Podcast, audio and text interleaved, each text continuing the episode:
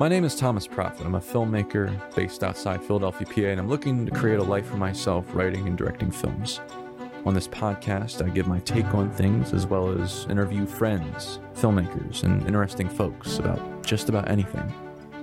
You can find the full podcast catalog at profitableproductions.com backslash podcast. Profitable is spelled like my name with two F's two T's. You can also find clips from my episodes there as well as my films. I hope you enjoy this podcast. Tom Proffitt Take. All right. Welcome to Tom Proffitt Take, a show that pursues nuanced perspectives on life and filmmaking from someone aspiring to be the best writer director they can be.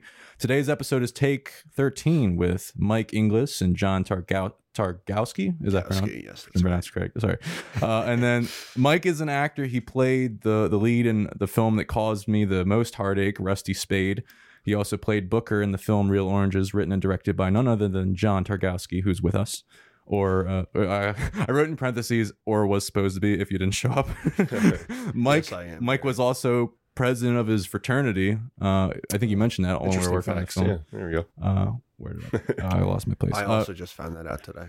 uh, in his college, and which we'll probably touch on uh, if that's okay. And then Sure. John is uh, one of the only people besides me who watches and is inspired by the same kinds of films that I am: art house films, foreign films, old classics, basically uh, Criterion Channel, and and I think it shows in his work and his style. We'll probably touch on this as well as well as the film we did, Real Oranges, uh, or your film that we worked on. Uh, so without further ado, Mike Inglis and John Targowski, thanks for joining me, guys. Uh, is there Thank you. anything you'd like to change about that intro? That's great. Thanks for having us. Yeah. Yeah, It's man. very well done. Uh, thank you. What, uh, uh, how? What kind of considerations do you have? Your uh, How? paid What? advertisements and Oh, what advertisements? Soon to be Luke Will. Yeah. how did you? So wait, how? Let's. I like to start with easy questions. Uh, how did we? How did we got? How did we guys meet? we guys meeted. Um, so I met Tom through a mutual friend. Um, we worked in the same film. We never met each other during it. I edited it, so I didn't really know anyone on that set. But just months later, when I was looking for DPs for this project, you know, we uh, sent out to a couple people and you know, friends of friends, who knows who and whatnot. And then your name came up, and I knew that we talked recently, like we'd maybe met up once before, at least talked or something. I remember talking to you. I can tell you exactly what it was. Hold oh, on. really? Still, Hold on. Um, let me just do something like check my messages. It's going to create a noise. No, it's not working now. Maybe you fixed it. Oh well, when it really what what was supposed to happen there was uh, my phone creates this noise next to the the microphone. I recorded audio on that film. I didn't know this at the time, and so John was editing that film, and he's like talking to Rebecca, saying like like uh like looking for help, and so she reached out to me because I did the sound on it. I tried to fix it, or I didn't have I forget if I had time or not, but uh. That's how we got started talking That yeah, because of that that damn sound. I remember. And uh, yeah. I got your text like hours that later. I was at the Lowe's because I was picking up cement for something. I don't remember what, but I was so burned out from that project already that Oh, that like it like dampened my mood the entire day. And I remember that that I was like I because she was like asking for it, and I felt like I was like so under delivering oh no. that it was like oh man it, that was a total bummer. But What, I what, was bur- what was burning you out about it? You were it was a short deadline.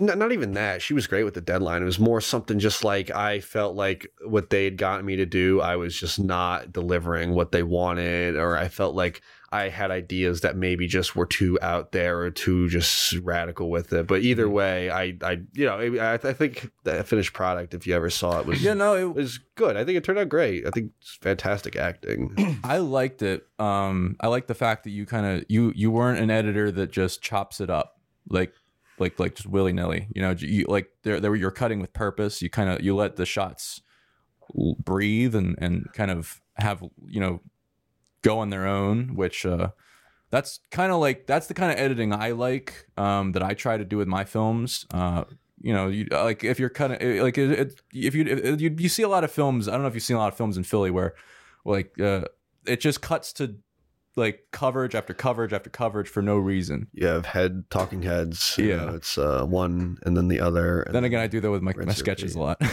Well, there's a reason that the shot's got a name. You know, it's Yeah. uh, it's it's it's got its place for sure. Yeah. But yeah, it was uh, and and that's how we first met. And so this is what a year and a half ago. And so uh, we're talking then, and yeah, he ended up shooting the film for me, and then by extension, that's how I met you, uh, Mhm. because you two knew each other, correct? And you gave the info, I guess, right? Oh, right. yeah, yeah. like I was yeah. like, I was trying to pawn off my actors. I was like, hey, I, I, Yeah. I, I work with some great people. You should uh, get get them, and and then uh, they went with you, and so It's funny. I I went looking for your backstage ad uh recently just because I wanted to see like your headshots and stuff. I don't Sorry to- have a backstage. Exactly. actually. Yeah, I don't so- know. I, I misremember. Yeah. I was thinking that that's where I'd met you was off a backstage. So I'm looking. I'm like, Mhm. Jesus, he's completely disappeared. I'm off the Um, grid. yeah. Right. So yeah, I, I we we didn't even meet through backstage. I think we just did like what and A Zoom and uh, Zoom audition. yeah Zoom and- audition and yeah. that was that. But yeah, that also kind of sucked was doing Zoom auditions. But that's kind of you know Can't get the full. Um, yeah, it was like you know talking heads. yeah. yeah. So yeah, when it comes to auditioning, I, I don't know what your process is, but like I've I've kind of come down to I just sometimes I just I feel like I can I, I have the confidence if I just look at a, a snippet of video of the person acting or talking, even just talking, like I can kind of know. I just The need to sense of their presence. I need to see. Well, I just need to see their who or get an idea of like who they are from talking and seeing them talk.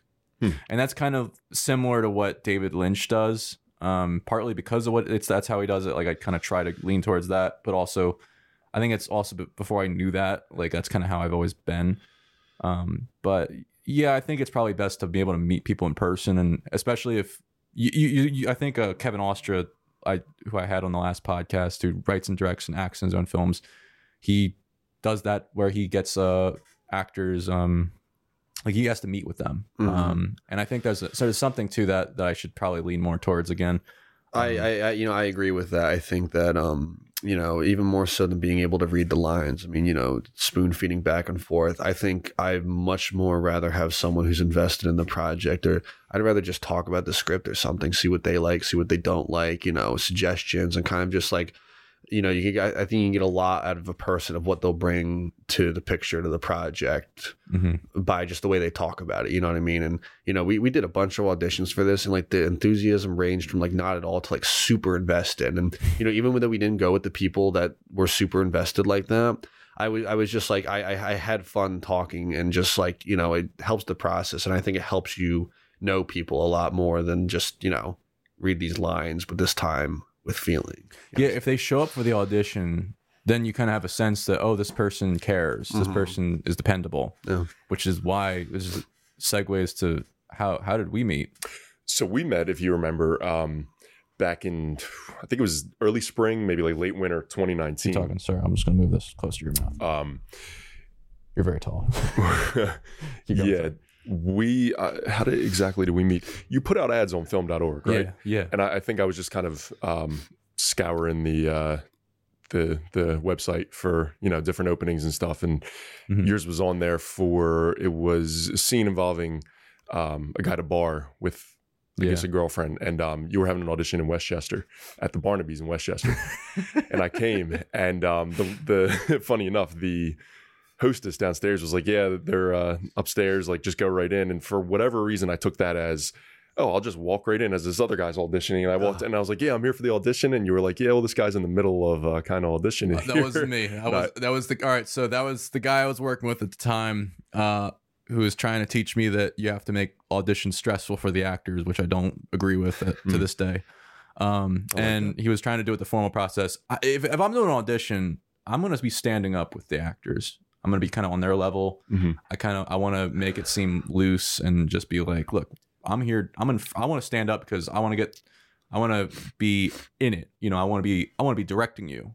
I want to see what you're able to do with my directions. You know, um, and I I get my ideas for directing when I'm on my feet and just kind of with the actors and there's an intensity about it. You're grounded and and I so. I was working with somebody who was trying to change my process.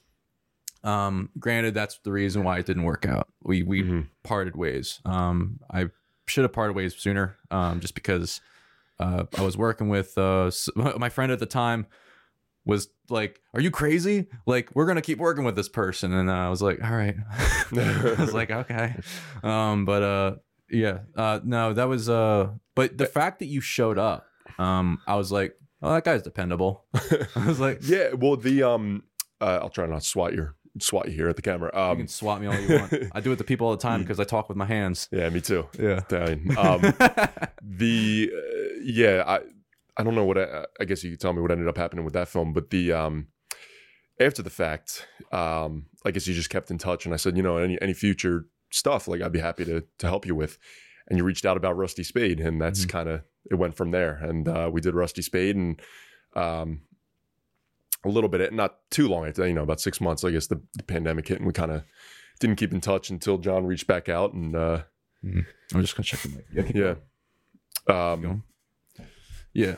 uh, yeah, and then it, it led to just working together again on on Real Oranges and and setting this up and Yeah, yeah, uh, yeah. I was working on like I knew I was going to do Rusty Spade a while, like a while after you know that project wrapped it or it didn't happen. Um, and um, I can get into that eventually. Um, yeah, I'm sure we will. yeah, but I was like, it, it, it basically, um, yeah, I, I kind of was looking for somebody for Rust. I was looking for people for Rusty Spade, um, and uh, I think, excuse me, yeah, I, I kind of like was trying to get you in different things. Um, so, and usually when I work with people like actors, and I kind of get a like a sense for them, uh, you, like like they they stick in my mind like the fact that you showed up that was some like the audition and somebody told me like you know you know the fact if an actor shows up for an audition that means they showed up like that means they're they're you know that means Mhm. something um Can I ask what a Barnaby's is? it's it's a it's so it's I think it was It's a very classy. Uh, it wasn't my bar now. idea it wasn't It's- my idea it was It's it was a, restaurant bar. with a bar, and they have like an upstairs for the bar. I mean, it was a bars fancy it was a fancy kind of looking It's place not, it's not fancy, yeah. But, uh, Applebee's. or- not yeah, fancy but like it it it, it kind of it's seems like a sports bar with like a restaurant. Like it's like the room we were in was the Westchester Barnaby's is a lot fancier than I'm, I'm taking into consideration the Barnaby's in my town, which is not very yeah, no, fancy. so. no. Well, no, the room we were in like was pretty. Le- it, it, looked, it looked pretty cool. I'm It getting. was- I'm getting a good. Sorry if of it. anybody from Aston is, is watching this, and I'm tra- I'm trashing our hometown bar, but it's fun. I mean, it, it looked it looked better than wor- than doing an audition at a. God, I did an audition once at at a at a at a gardening place. I don't know. I was, I was, it was like, it was, I, I thought this was, this would be, this will work because they had a room to the side. I worked there at one point, and then, I, and then when they, we got there, the vents were like blowing full blast. I was like, this is bullshit. Oh, this is such a terrible place terrible. to do it. So the actors had to like talk real loud. Oh, it just was so. It just also, it, I just, it didn't, wasn't until I got there that my friend's like, wait, we're doing the audition here, and I was like, why didn't I run this by somebody? like you, you have ideas like in your tunnel, like like you're like you're in your tunnel vision that seemed like a good idea at the time, but uh, yeah, I don't know. I just decided, eh, this seems like a good idea. You're working with what you can. Yeah. You know, I just actors. I, I I kept it was because I kept using this other rehearsal space that works perfectly, but I just kept asking. I had to com- keep submitting forms to use it. I was like, I'm in too much of a rush right now to do that. I was like, where else could I go? And I was I ended up doing that. But uh, ah, you live, you learn. Um, but uh, how so? We recently we recently did the project together, Real Oranges. Uh, first, I want to ask John, and then I'll talk with you, Mike, about your experience with that. But first, John, what was can you explain that project to the audience um, and and also how it got started and what was your inspiration or the story behind how it came about Uh, yeah. So I, I, I kind of had this idea. It was we we'd tossed around a couple scenes for a while. Um, me and I want to shout out my friend Josh. He's you know more or less my conscious in my right hand. This dude is better at the game than I am, and he helps me through it all the time, like begrudgingly, no doubt. um, but yeah, so you know we, we'd always talked about doing like a project, like a film about a film, you know, because everyone's got to do their douchebag film about a film movie. Um, and yeah, we, we, we had a couple plot threads go together and it came there and back. And this was maybe like November. So come March, I finally have the script done. You know, it's like 35 pages. I got that down to maybe 25 a little bit later. And um, yeah, I, I just helped him finish one of his projects. And, you know, school's almost over. We're both looking for something else to do. So I'm like, look, if I could finance this in two months, you know, get two thousand bucks together, let's shoot it and be done with it, just so I could stop bugging you about it.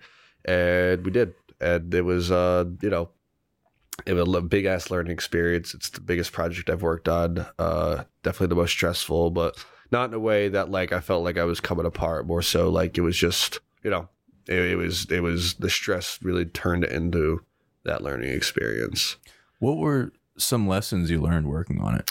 Um, definitely that time is uh, a construct that is perceivable in uh, ways that we have no idea uh, how to. Sorry, let me restart that.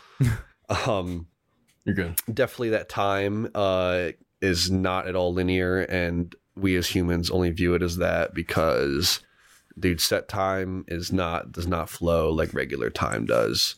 Getting, so? uh, you know, going and getting peanuts out of your car, you know, from your apartment would usually take thirty seconds, but it, on a shooting day, for some reason, it takes thirty five minutes.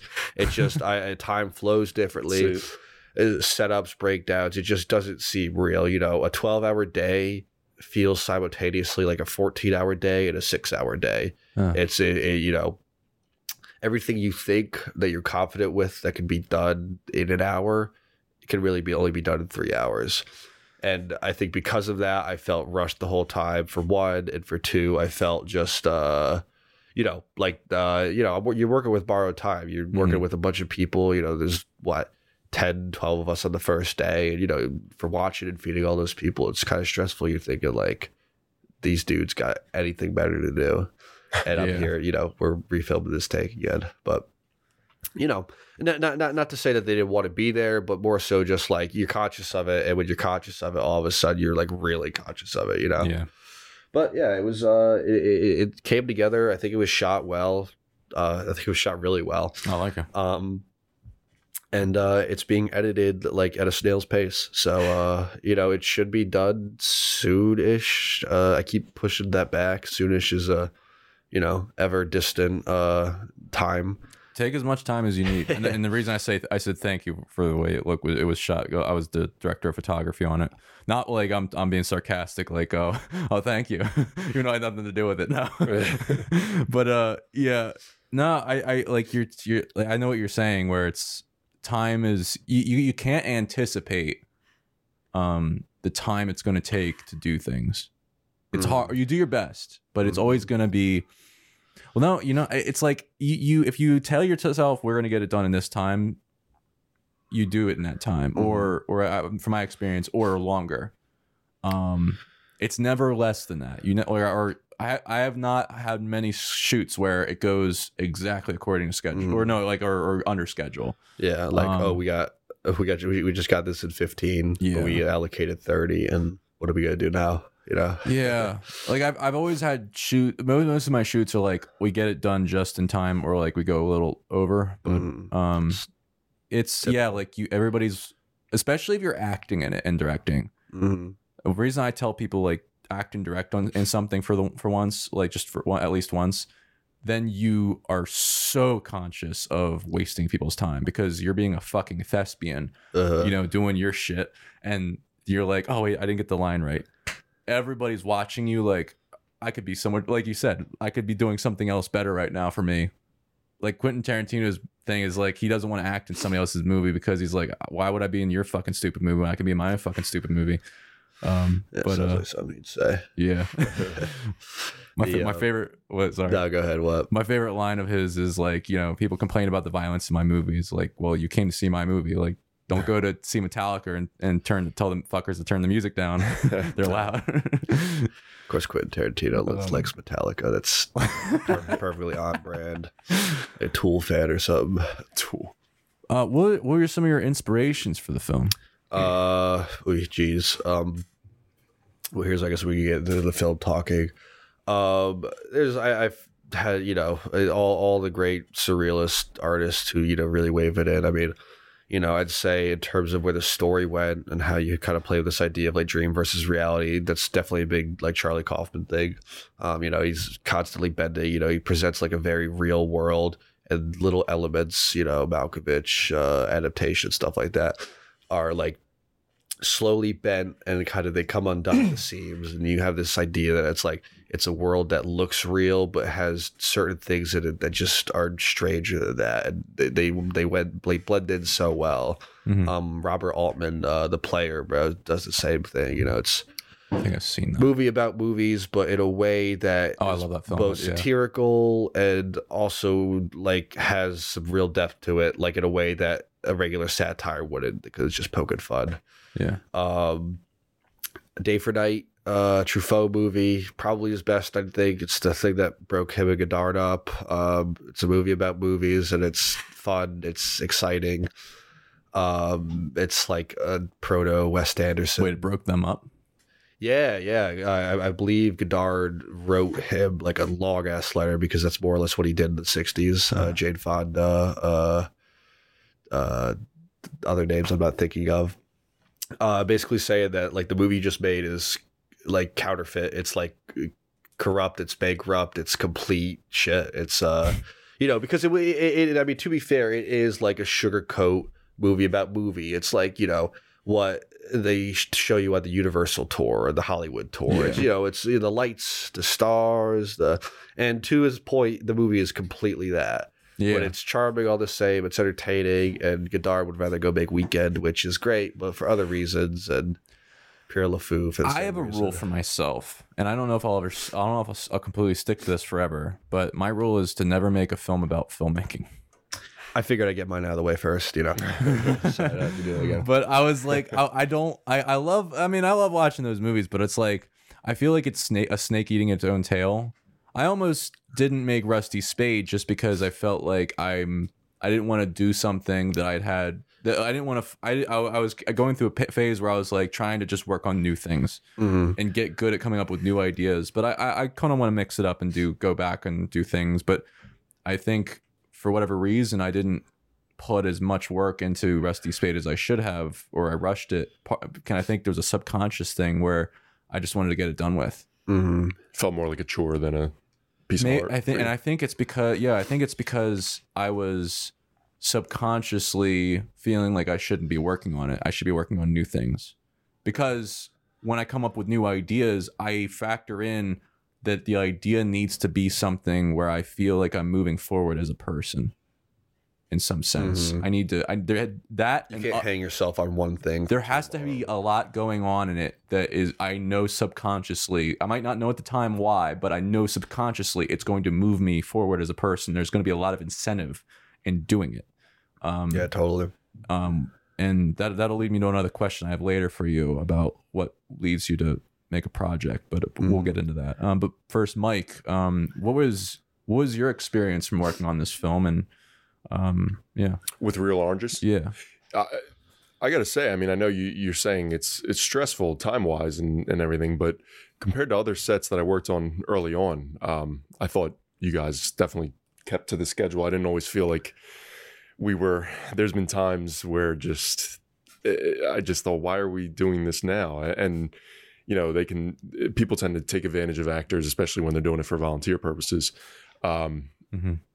that the thing you said about getting the peanuts from the car feels like 30 minutes when you're on a film set. I mean, we've had, yeah, there's just been experiences where I felt like, even though there were, you know, little side things, I felt like um, there was never a time where when we were working and not bur- like not breaking that it, shit wasn't getting done. Like there, it always felt like something was getting done. But um, I it was a fun experience and you guys were great to work with. Um, but I definitely found it more challenging than um doing something more intense. Like say for Rusty Spade, obviously it was challenging because it was, and I, I was a little more a little younger and less um you know confident in myself. Um, it was challenging because it was a 15 minute one take. yeah. But um with Real Oranges, It was That like would- twelve minute one take. or but 12 Felt minutes. like felt, felt like Yeah. fifteen or thirty minutes. yeah, 40 minutes, yeah. Real Oranges was way more difficult than I expected to act because it, it especially with my character kind of being the, the the buddy that is just along for the ride. It uh being natural and making it feel like conversation and not um maybe uh, doing a more intense acting kind of experience. It was just hard to to like ease into that natural flowing conver uh, whatever the word is, you know, conversive Is that a word? yeah, No, it's a word. yeah, It's a word now. it's, a, it's a word now. Yeah, Put it in the like dictionary like for the near improv sort of Yeah, way of and you say like you know just like uh, I'm trying to the one scene in particular without giving too much away where I was looking at a piece of art and it was involving uh, just off the cuff like oh that looks great. It just it was it was challenging to to kind of be natural in those moments and not give it like the gusto of like whereas acting you get in that mindset Mhm. um, to where like that intensity kind of just allows you to flow through with acting. Whereas in that, you just had to be natural and you had to make the dialogue believable and sound friendly because they were just friends, you know. And it is definitely interesting, but it was um, good experience. It was it was well well ran. I you. thought. Appreciate it. It did not feel well ran. I think it felt like it was disastrous. It just ran all over the place. I just But- deleted all my questions. Oh no. Wait, hold on. Well, it seems like a good time to go into my tirade no. about uh, all the things I can't stand. Well, I just deleted. Wait a minute. Did I just delete all the questions? Okay. Well, Oh, I, No, I I got forgot it to back. mention uh, Elaine May. Uh, I guess we could kind of weave that into it. Uh, yeah, Mikey and Nicky, which is that's another one that inspired it. Was that was very much where I want the performances to come from. Um, you know, I the, the first character I thought of was actually yours, and I wanted like a Columbo. You know what I mean? So, you know, who better than to go to the man himself? And he's fantastic in that movie. He's like literally on his money the entire time. Uh, a film shot in Philly in the seventies. You know, really, really pretty, like rainy, like streets. And Ned Beatty, uh, rest in peace, as of recently, was in it. He's great. Um, Cassavetes, of course, and that movie, I think, it was probably the number one inspiration, just because of how the dialogue flows, how good Elaine May is at making a John Cassavetes movie, and just how. I it, it, was it's an inspiration in general to me. I just I, I think it's you know one of the greats. just a quick plug for Philly too, like you said, that rainy kind of vibe. That's why, and there's not a lot of film makers in Philly, and and you know shoots in general. It seems, um, but what I think is so great about Philly and filming in Philly is that it has that kind of New York rainy vibe to it at times, and then you could also get the old feeling in like the old city, and then it has like that that real urban center city. Like I feel like Philly has so much between the culture and even though it's a smaller city, it still has a little bit of a big city vibe that you know some of the other ones have. That I feel like you can really do a lot. like uh, filming- blowout, filming, bro. in Philly. The end, the end scene of blowout. I love that. He's uh, Travolta's chasing after the killer. Ah, I saw that recently. yeah, that movie is so. Che- it's it's it's it. bo- It goes It's back John and forth Travolta. with me for being. Yeah, he. is- I, I've seen someone like some people regard it as his best movie. I don't know what they're watching because I think he's like so. You know, he's like Hammy. It's like he's better in Grease, bro. But, uh, yeah, the, the last scene of the movie, he's, he's chasing the killer who's after. uh Who's that? Meg Griffin? No, I, Meg from- Griffith. No, it's Is that Family Oh Jesus, no, Meg Uh, Griffith, but it's oh, also not her.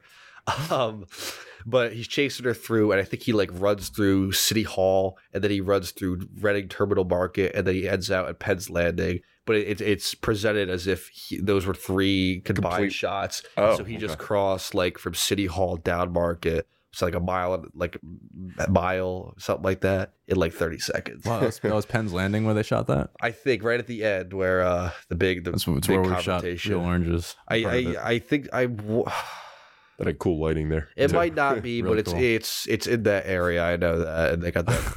I was watching that ending where he's driving through the streets and through the he's driving through a uh, what is it a parade going on. Oh, that yeah, shit wouldn't fly today. Like like they'd, he'd be gunned down immediately. I think. he's, he's, he's driving that beautiful Jeep. In Oh my movie. God. it's a nice blue Jeep, I think, and I, I guess the movie's got a little bit of like an automotive uh, uh constant throughout it. But I love I love the random. ending where he oh my god, what a and holy shit! Don't don't spoil it. But I will, was- but doesn't it seems to suggest We'll tell you what about it his was later, character? Mike.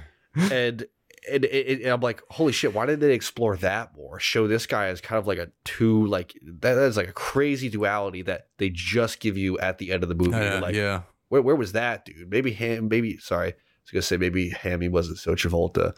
Maybe Travolta would have been not so hammy if like we had a little more. I don't know. I, I to be honest, I everyone hyped up Blowout forever, and you know the Paul was great, Never but I it. thought it was like it's not right. Yeah, I mean, I enjoyed it. I enjoyed it. Um, quick question. I'll try not to spoil Real Oranges or give anything away, but Um, Not- you not a good mentioned shit. the scene where you're examining the artwork, and I won't say what it was, but is that a metaphor for? Is that and that's is that thing a metaphor for real art? You're using that as a metaphor for real, like subject or subjective art, or some your definition of true art in the film. Is that what it was? I- it, it occurred to me later. I think it, it, it, it's part that. I think it also part a short, short of a sort of like shared artistic vision that literally manifests as the same thing. As in, you know, you have these different people who keep seeing Mm. the same images, and I guess their individual perceptions of it. But yeah, also what you Yeah. said, it's a little bit sort of the subjectivity of art, and as like flat of a theme as that is, sort of like the not literally the subjectivity, but the reaction to it. You know what I mean? The Mhm. sort of uh, the sneeze. Sorry. no, you Oh, that's what that was. Oh. Okay. Yes, the sort of uh, you know what it says to the individual. I think.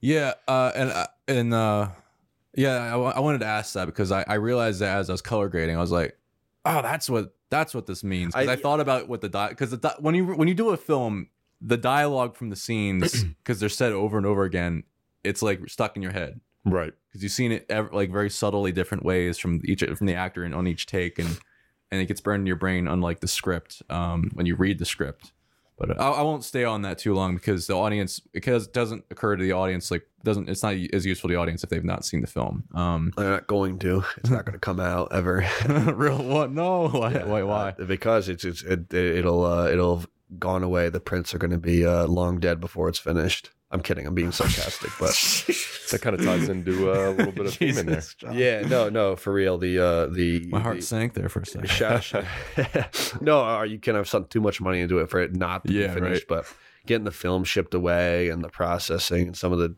takes coming back bad and some of the negatives just not being good from like straight out of the gate has been a nightmare. yeah you find out you can't like copyright it or something so you can't release it Yeah, no, I. I, I short story about that. I, I, I was up later than I should have been. I was up on the I was on the phone for three hours with uh, the Library of Congress, uh, the copyright department or whatever. I was I was on the phone for three like a hold for three hours because I was trying to like get access to my account again so I can copyright something. And I'm like like like uh I don't know if I my password changed or something. I don't, I don't know. what were you trying to copyright? Uh, uh, some uh, sketch. Uh, I- I'm trying to figure out whether the copyright sketches I do. Oh, interesting to like put it under a name or something. Or no, no, just to copyright it so that nobody can steal it. Oh, but right, then again, right, I honestly, I'm not sure because my sketches aren't as big a deal to me as my Right. films. Hey shit, yo, if you see my stuff and you want to steal it and upload it for yourself, please do. Like, I, I don't care about my name being attached to it. I just want my stuff out there. So Yeah. feel free. Yeah. Post it, send it to your friends, burn it into a DVD for the two people who would ever do that. Nobody uses DVDs anymore. But hey, so, Mike, what was the lesson you learned from? I forget. If, I forget if I asked this or you answered it. What your lesson you learned? What was the biggest lesson you learned from the the film? Um, Hmm. Real Oranges or Rusty Spade as well. I'm gonna say the lesson I kind of learned in general getting into acting and getting comfortable with acting was um just for some background doing I, I didn't do many acting classes or anything like that i did a couple uh, with the modeling agency and it's difficult for me in those moments because it's uh, you know i'm not really a shy person but in those moments you, you feel like you're not what i learned was um uh, you know with acting is it's really not about you you just have to be an addition to the story and help bring it to life and i found that Mhm. to be an easier way of look um you know diving into the to the story and being a part of the story by just understanding that not that you're a cog in the wheel but like you're you're not No, you, you think about yourself as not, you know, the end all be all or the. right I mean, you are. Your job is your role is just as important. You want to do your best, but um, and you're a- you're adding uh, you're an addition to the art basically rather Yeah. than you're helping support Just- it up. yeah. you know, prop it up. and you want to get involved so that you can I'm trying to find the words for this you can uh, just mold that story and and and build it along with everybody else instead of um, you know it just being about you or you're a it just- piece of it, but not pieces and you're part of the machine. You're a contributor to it. you know what I Right. mean? You actually have some input. Yeah, and your input is necessary to uh, create what what is being created and and that you're advancing the story by addition and not just I mean, I, th- I think that analogy is literally trying to say that that like you know a cog in a watch, bro. If it doesn't have that cog, I mean, you know how intricate watches are. Don't yeah. Yeah, It's my little philosophy. Oh, that's a good. That's a good philosophy. Way of thinking about it. That's why I Um, use my digital Casio, bro. No, no moving parts. And it, with I'm pretty sure I have the same. Like I, I would get digital cast. Oh, yeah, I got digital an old G Shock, bro. I still have it, and it still tells time great.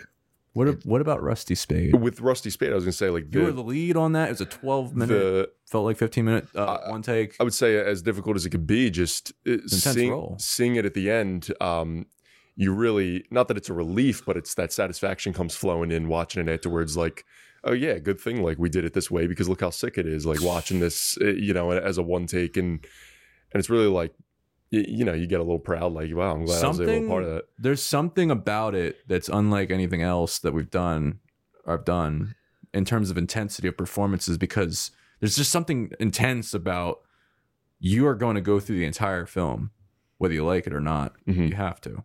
Um, I mean, in the middle of shooting that, the reason why it's such a it was such a hard project was it was 5 p.m. Sun was going to go down in three hours, and we hadn't gotten a full shot yet, let alone a shot that we like, like like a take we liked. Right.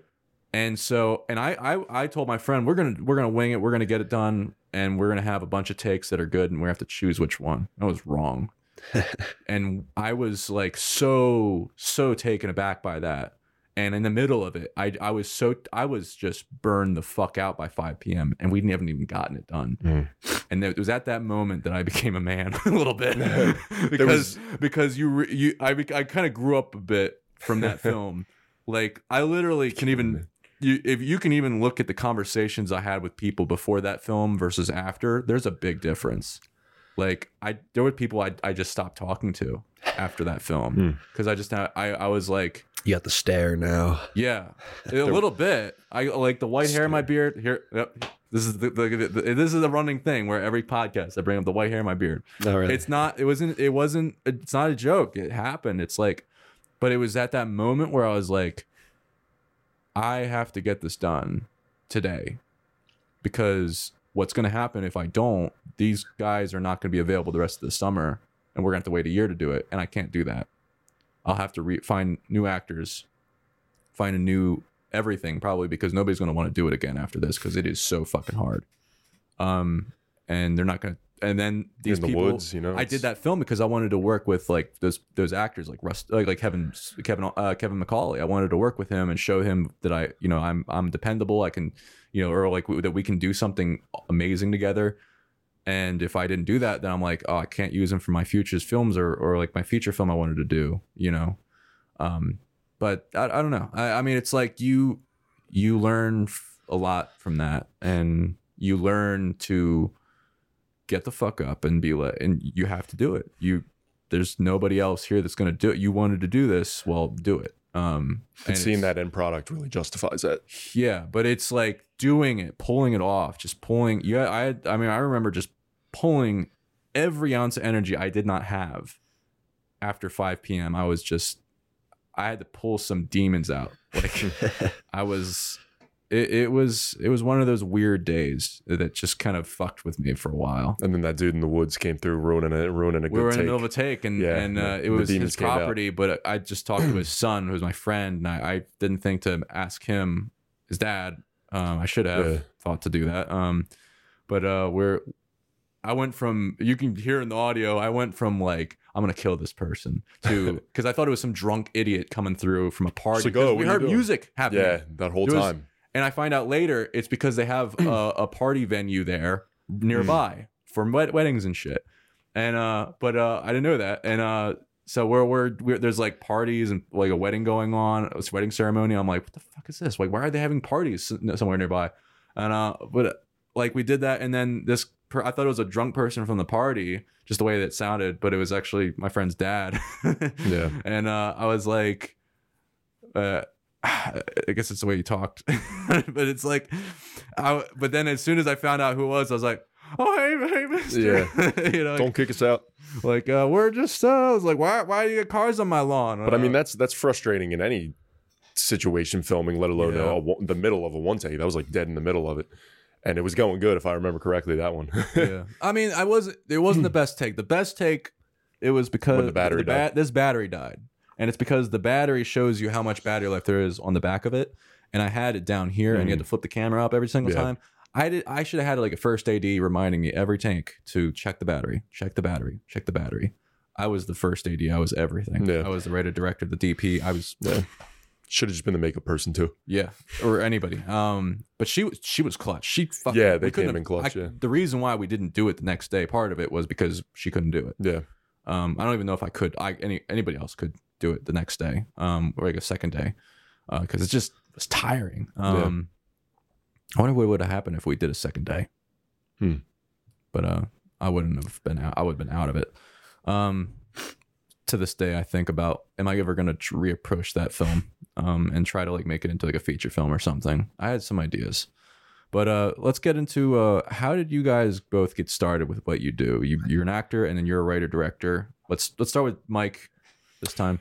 Yeah. Um, take everything with a grain of salt because I do still work in an office every day. No worries, man. Um, I I mean, growing up, I just loved film and especially horror horror movies. Um, I never really sat there when I was watching as a kid and thought this is what I want to do. Uh, but as college came, being in front of the camera for broadcasting, Keep going. Sorry, I'm just moving your mic. be, yeah, I'm all over the place. Oh no, you're good. um, uh, going into college, um, I got into broadcasting, a little bit of radio. Uh, I kind of got steered in that direction, having communications as a major.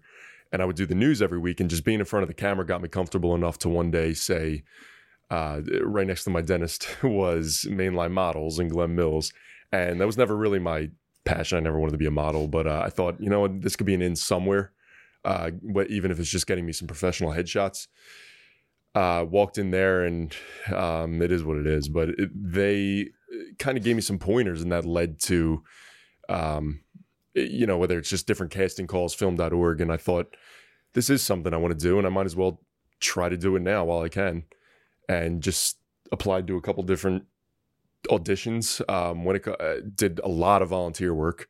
Um, you know, never got, and I, I didn't care, never got paid to be an actor, but um, there were certain situations where you don't want to get taken advantage of as an actor. Yeah. Um, Oh, we, we got Uh, some t- things we could talk shit about. Eh, I- don't get me The started. Zombie film in Philly that was going on. Were you part part, part of that? We was don't have to say the I, I name was, or anybody. yeah, I was with them, but I was not a part of that that film. Yeah. Um, Big, big, big production. What was this? no, it was. Um, I was on a. took a two hours for the director to show up, I w- cast a casting call, Student film or slept in, no all sorts of shit. for the. I I was on. It was in. Uh, I don't want to get too detailed with it. Oh yeah, yeah. You Um, know but we won't even talk yeah, about it. uh, just not not respecting anyone's time. Yeah. Um, and that's why I was so appreciative of you guys um, as well. But it just really, I wasn't positive that this was the avenue to go down uh, with acting. But you know, the more the more you're in front of camera, the more confident you get, and it, it's really just kind of going back to being a part of a story for me. It's not so much about any personal gain so much. Obviously, you want to make a living in life, but it's Mhm. more of just and john said it on the way here or maybe you just said it uh, about just getting it out there is just i think it would just be cool like just sharing what you find uh, interesting and, pa- and what you're passionate about with the world whether people like it or not just getting it out there Mhm. and just and just showing I your don't remember your when I said that. I think you're right. I think it was in the car. maybe it was um It was a nice ride, wasn't it? yeah, yeah it didn't it didn't rain that was That's nice What is Yeah, this? yeah. No, on the way just- here oh, oh, yeah. um, but it's it's about so I, I, I would say yeah really just starting through the modeling agency and trying to gain those connections so that i can do something i think i would like to do and and i think acting's so cool just being a film nerd and i'm not as much into the old films as you guys which i probably should be but you know growing up and i, I talk about this a lot but the show lost like when i was watching it that really just like i was like that they can like put this onto a film uh, onto a medium whether it's tv film like Mhm. uh, that people can create this like anybody can like create that and i mean you need the talent and the brains but i just thought it was cool and i was like this is something i really want to be involved in in the future whether it's long term or just one or two things i could just put out in the world Not to mention the cast, bro. Uh, They got the they they hired from like the house of second rate actors, and oh my god, they spun like half of them into like They temporary just fit the characters. are- Perfectly. right? And, like for an ensemble cast, man, those first three seasons, dude, everyone is on it, man. Who? Yeah, and the last, yeah. oh, I, I I I I I can't stand Jack towards the end, man. I don't know why. See, it's the opposite. oh, Jack's really? better at the end, yeah. So I never actually watched Lost. Oh, dude, it's great. yeah. I, I remember in elementary school hearing everybody talk about it. Yeah, that- it was a phenomenon. about that it. was the original binge water cooler Yeah. Yeah. Oh, totally. yeah, before totally. before social media and streaming services Because where it you was could binge. That and Dexter too. Yeah, De- Yeah. Dexter. Yeah, But I uh, but then I heard everybody talk about the ending, like being like like It's- what? I don't buy it. It's kind of piss. It's- Nah, you guys, See, you guys are, are hating. My thing with like the reason why I'm I'm not sure if I'm on board with uh, television yet, being like the, the new thing um, versus film, is because It is a relative. I'm not. I'm not either. Yeah, but filmmaking Five years. filmmaking has been around for way longer and the medium of you know the, the just the the act uh, well not physical act but like the the act of filling several hours has been so mastered by now and there's so many principles behind it people have you know theorized and shit but not only that with television i've heard this from the coen brothers with film you're told you can't make it longer than this with television you're told you have to make it this long at least. And what happens is with the create in terms of the creative act, the act of creativity, your best work usually happens when you're given restrictions. Creativity just flows from restrictions, and you you a lot of times do better work when you create rules that or, or rules within reason. Um, and uh, I'm, I, I I get into the que- uh, this will or later I have a question about like what what's what makes for great films, and I think like that part of it has to do with you know those restrictions you you set on yourself what those are and and and how well how effective they are um and sometimes it comes down to like story structures or not story structures or figuring out your own structure to your movies um like kubrick i think 2001 like there's i think he created a lot of structures for his own movies um especially that movie that it's kind of like uh like if you ever listen to the album pink Flo- or pink floyd's uh, dark side of the moon each track in that has it, it's it's with matches up. album. what Yes, I have dabbled with the album, and we could talk Pink Floyd for like six Oh, hours oh, shit. no we don't let's not do that. But it's like uh, we'll, we'll we'll talk a little bit about it. But no they uh like it's like each track it, it's like this own thing. There's a stru- like it's an own structure. It's its own you know theme. And like the album cover is light shooting into like a prism and then it turning into all these different shades. Those different shades are like the tracks of the album. It's like they shot light into that and the album came out. Do you have a favorite track by chance? time Without without a doubt time my I- favorite track I'm too after you. I love On the Run. It's a great song. dude it's good It's it's good tempo to it. It's Oh, I love. I do. I mean, but that whole album, like, I, I have it in my car. Like, I, yeah. usually I'll listen to that on the way home from have places. Meddle by chance? Their 71 album. No, I don't. Undisputed, I think, I best Pink Floyd. It is. I probably so listened to it a bit. You've probably heard a song or two Yeah. off it. It's it, a, a little bit more under the radar, but certainly not like their most unknown album. It's pretty popular. But like, when what I'm getting at is there's a structure to that music. I think it's not like there's a, it's not like a three act structure or something, but they have a structure in the music, and I think that's why it's my favorite album. Yeah, of course Hmm. they uh, they made it so it'd sync up with uh, the Wizard of Oz, bro. The No. yeah, No. yeah, yeah. Really? No. No, well, there's No. that whole thing came up. I think Roger Waters even commented. Dude, on somebody- somebody- Wizard of Oz Somebody said the same riddles. thing about Paul Bart, Paul Blart, Mart Mall Cop 2. if you if you sync it up with that, album? You could find that. Pink enough Floyd, Dark for Side of the Moon. If you, Oh, if you play Dark Side of the Moon com- against like Mal- Blart, Paul Blart Mall Cop 2, I think, or one, I think it's two, when he's going on the Segway spinning around, Great Gig in the Sky is playing, and it happens right when she does that big, like, like she just belches out those, like, those line, like those, like the singing. Interesting. It, and it, and it's, there's so many moments like that. Do you do you cut in clips for this podcast? Do you like do clips or? Oh, yeah, this is going to go on Instagram. yeah. I, I, I was gonna no, I was gonna say or like, yeah, no, there's or there's gonna be clips that go on Instagram like really short. because I want to see the. Paul Bart slip. Oh, yeah. what's his name? Paul Blart. Oh, I, Paul thought- Blart. I don't know. I don't know. It's Paul, Paul Bart. Bart. Paul but no, Bart we're, we'll we'll do that. I also cut up like YouTube clips, ba- Oh, like, okay, like ten yeah. minute YouTube clips, or Nice. like more or less. So- um, But before we move on, wanna if see I Paul may, Blart. if I may add to Yeah. what I was saying, just because I was struggling to find the words. Mhm. Uh, in terms of wanting to do this was growing up and still to this day and i feel like you guys know can understand this as as film people it, the feeling of watching something and to the point where it gives you that feeling when it's done wh- whether you're thinking about it for a few days or it inspires you and it just because film is that medium that could give you like that feeling like no other i as an actor i always feel like i wanted to just give that back to other viewers and give them Yeah. that same feeling that i got whether it's growing up or yeah, you want to today give watching peop the audience. You want to you want to give that pe- people a feeling that you got from s- Right. something you saw. Right. I, I feel that too, man. Mhm. Um, uh, I didn't finish the point I was making. I just remember where I was going with that. Usually, I don't remember where I was going with things, and I I go on a tangent and I forget. I don't even know where I am. So, right um, stru- the structure in television isn't. It doesn't feel like they've figured out structure yet, except if they adapt a book into a limited series. Well, I Um, mean, you got to have the financial equation in there. I mean, you know, if if uh, Don Draper gets killed off in Mad Men, which I don't think he does, so it's not a spoiler. I've not seen the show. you But spoiled that he doesn't Damn it! Oh, I suppose. Well, maybe he does die. but I'm saying, you know, if he if he if he late. dies at the end of season five in the finale, and Mad Men does the numbers that year. He's coming back for season six, or they're getting his brother or something, you know, who is also. you have to have a lot of creative I'm saying as it, yeah.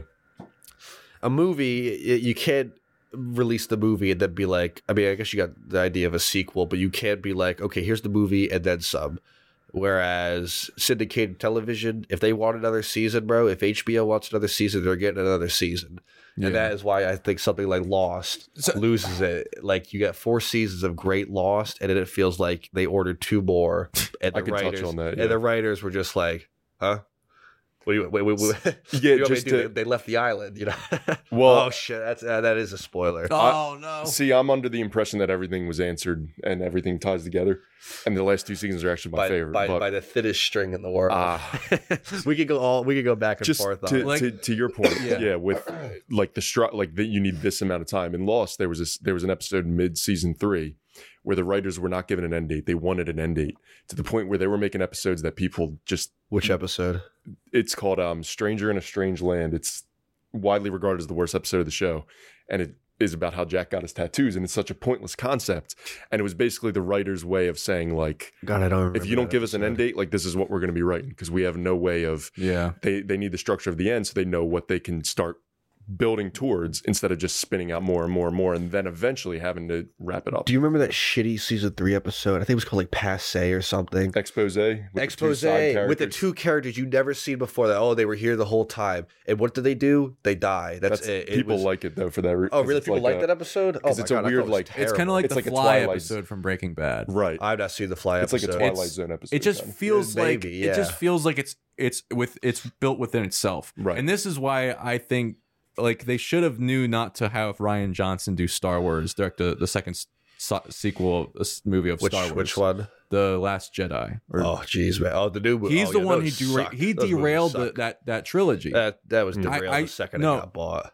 Oh, I, I mean, Yeah, no. I, I, I, no, you're right. You're right. I I, think uh, they, they they didn't listen to George Lucas or you know he, I mean he made me they made me like the prequel trilogy again uh, the, the the sequel trilogy. I, I loved it when I was a kid. I then I hated it when I became a film nerd, and then I loved it again because I'm like no no these aren't, these aren't as bad as I thought they were uh, in in retrospect and like in perspective from the new things. But it's like he he he's good at doing things that are self-contained. Rian Johnson. Uh, he like he's a fan of Tarkovsky like I am, and but it's like. I, I think he is. Uh, I but saw he- his movie Brick. I saw that Knives Out last year. I have to see that. It's a good movie. Uh, yeah, I, I, I actually He can, yeah, it. he can direct really strong things self-contained, but like Star Wars isn't a self-contained thing, and I think he tried to like flip the script or whatever he said. He wanted to turn people's oh, flip people's perspective, or I forget what the Star Wars is also creatively bankrupt. invert their invert their expectations or something. You could say that George Lucas is the greatest con man of all time. He sold six movies, the same movie, and he got you to buy every one of them.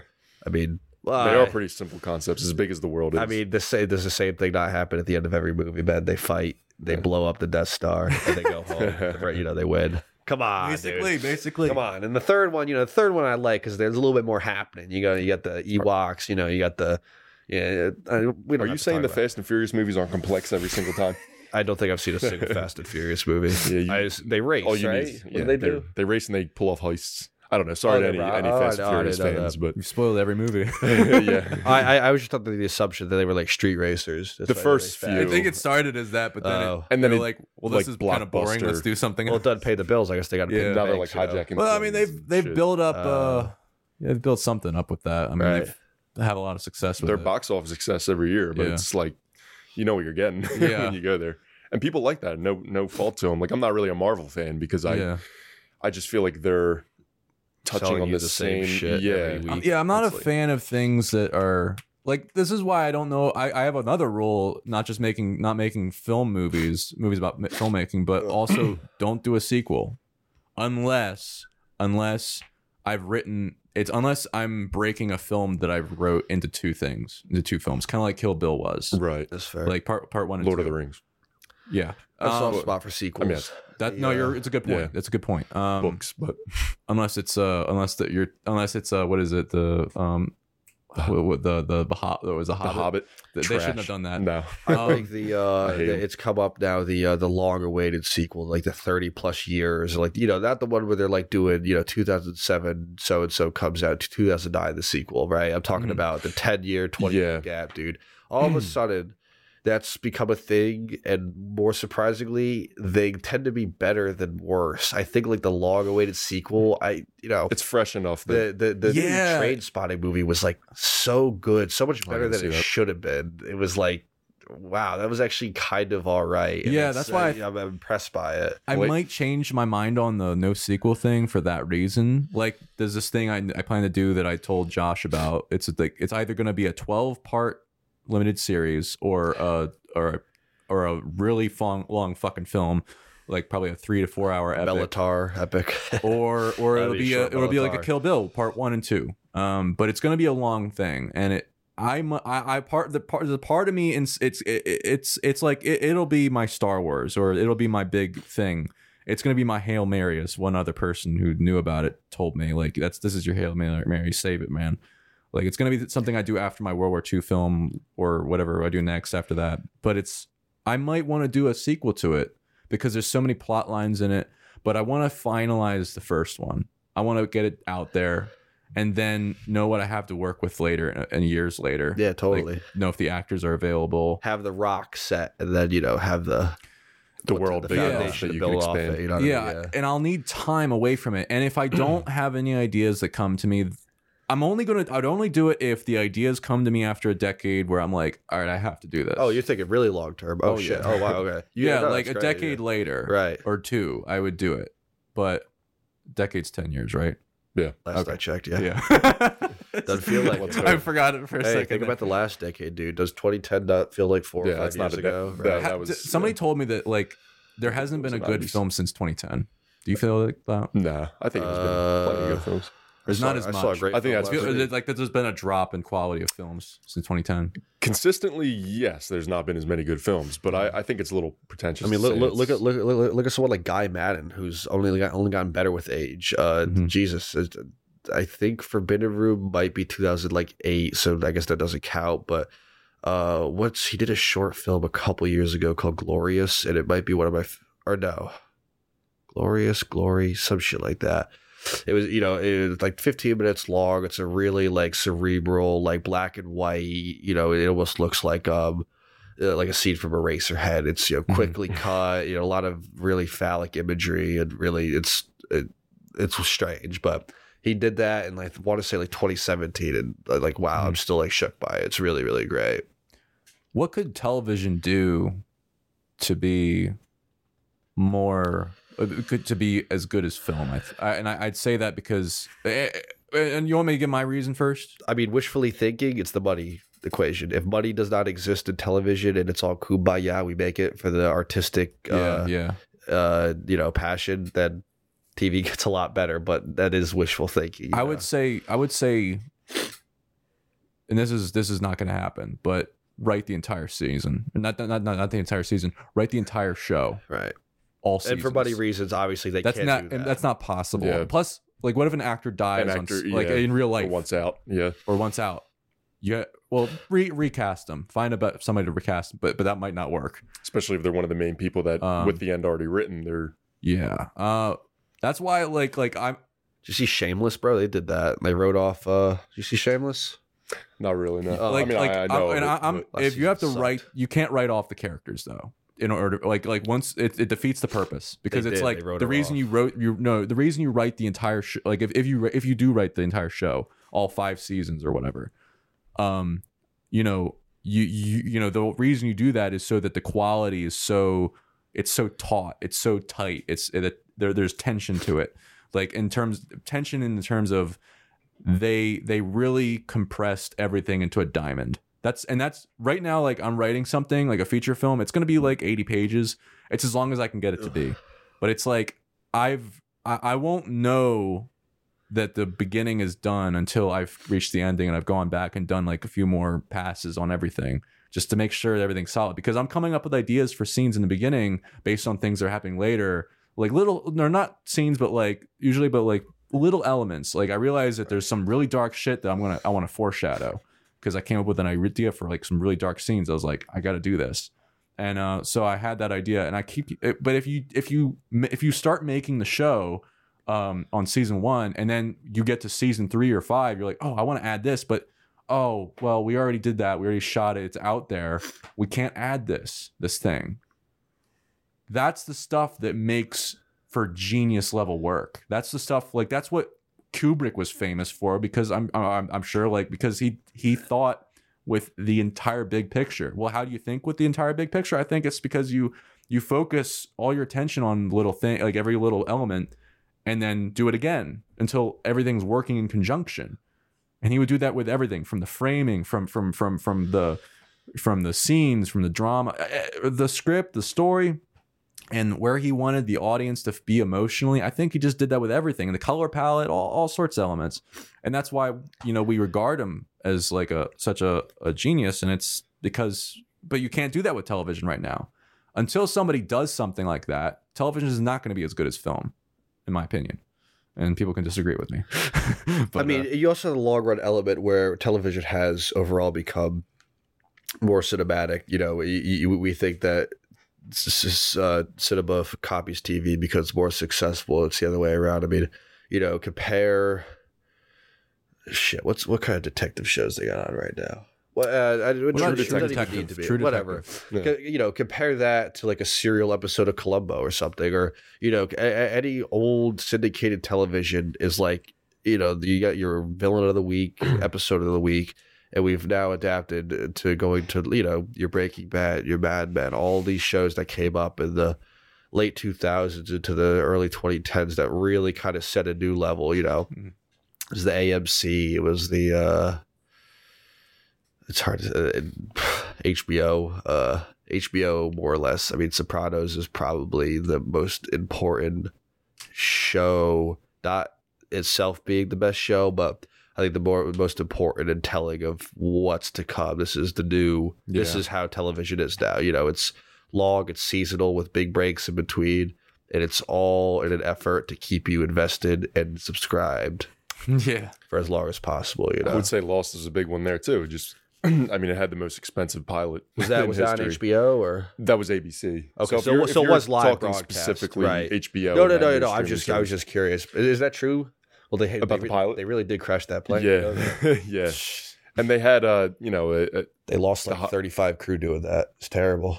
Horrible tragedy. no Yeah, What? they, they crashed the plane. They they said uh, Lindelof said that the only way to make it look good is to really fucking do it. So they did fucking it. with me Yeah.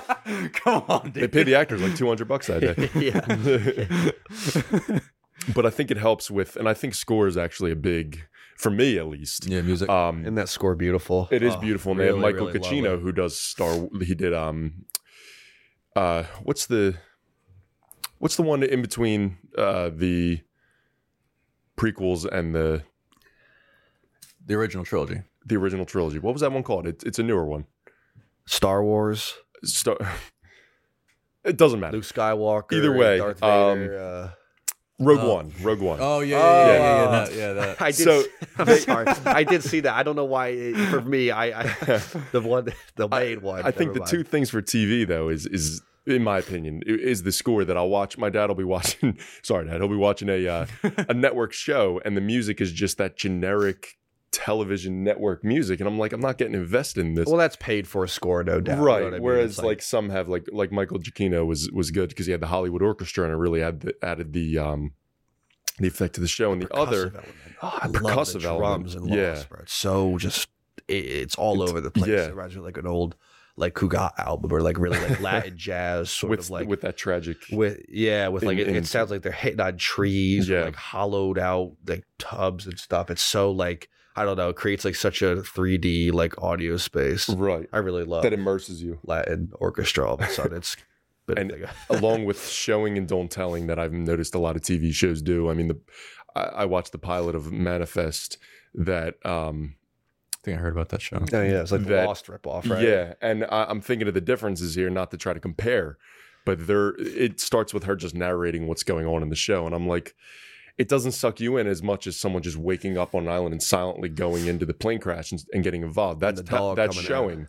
Whereas, yeah, these network televisions just they tell you what's happening, you're, and they try to bring you into the story by explaining what's going on, explaining the world, and it's like, how are you supposed to get immersed in it if you're just being spoon fed everything that's going on? Can I I, feel- say? Oh, sorry. Go ahead. So, no, you, you go. I, I also hate the last shot of that show where it's like the mirror of the first shot of the show. Yeah, spoil, spoilers, spoilers. Oh well, on. I'm not saying what Come happens. I'm just now. saying like, oh man, You, you hate when they do that. I- dude, that's I don't that's hate when they do that. Save I just the hate cat. when they did you ever read, heard the book Save the Cat? Yeah, I read it. I, yeah, uh, there's Blake literally Snyder. one of the beats, like the begin, like final image and, and like the. oh, you're starting- right. Yeah, yeah. He wrote a whole the thing on that. that he, he? yeah, he had. That's one of the things in that. Um, so I uh I think enough is done right prior to that. To Fine, the setup, but like, I, I- you know, you, you could tell in that scene Yeah. where they're going with it. And you're like, oh, come on, bro, really? And then the plane flies over. They did that you with have uh, no honor. they did that with a lot of things. Uh, Yeah, they jumped the death.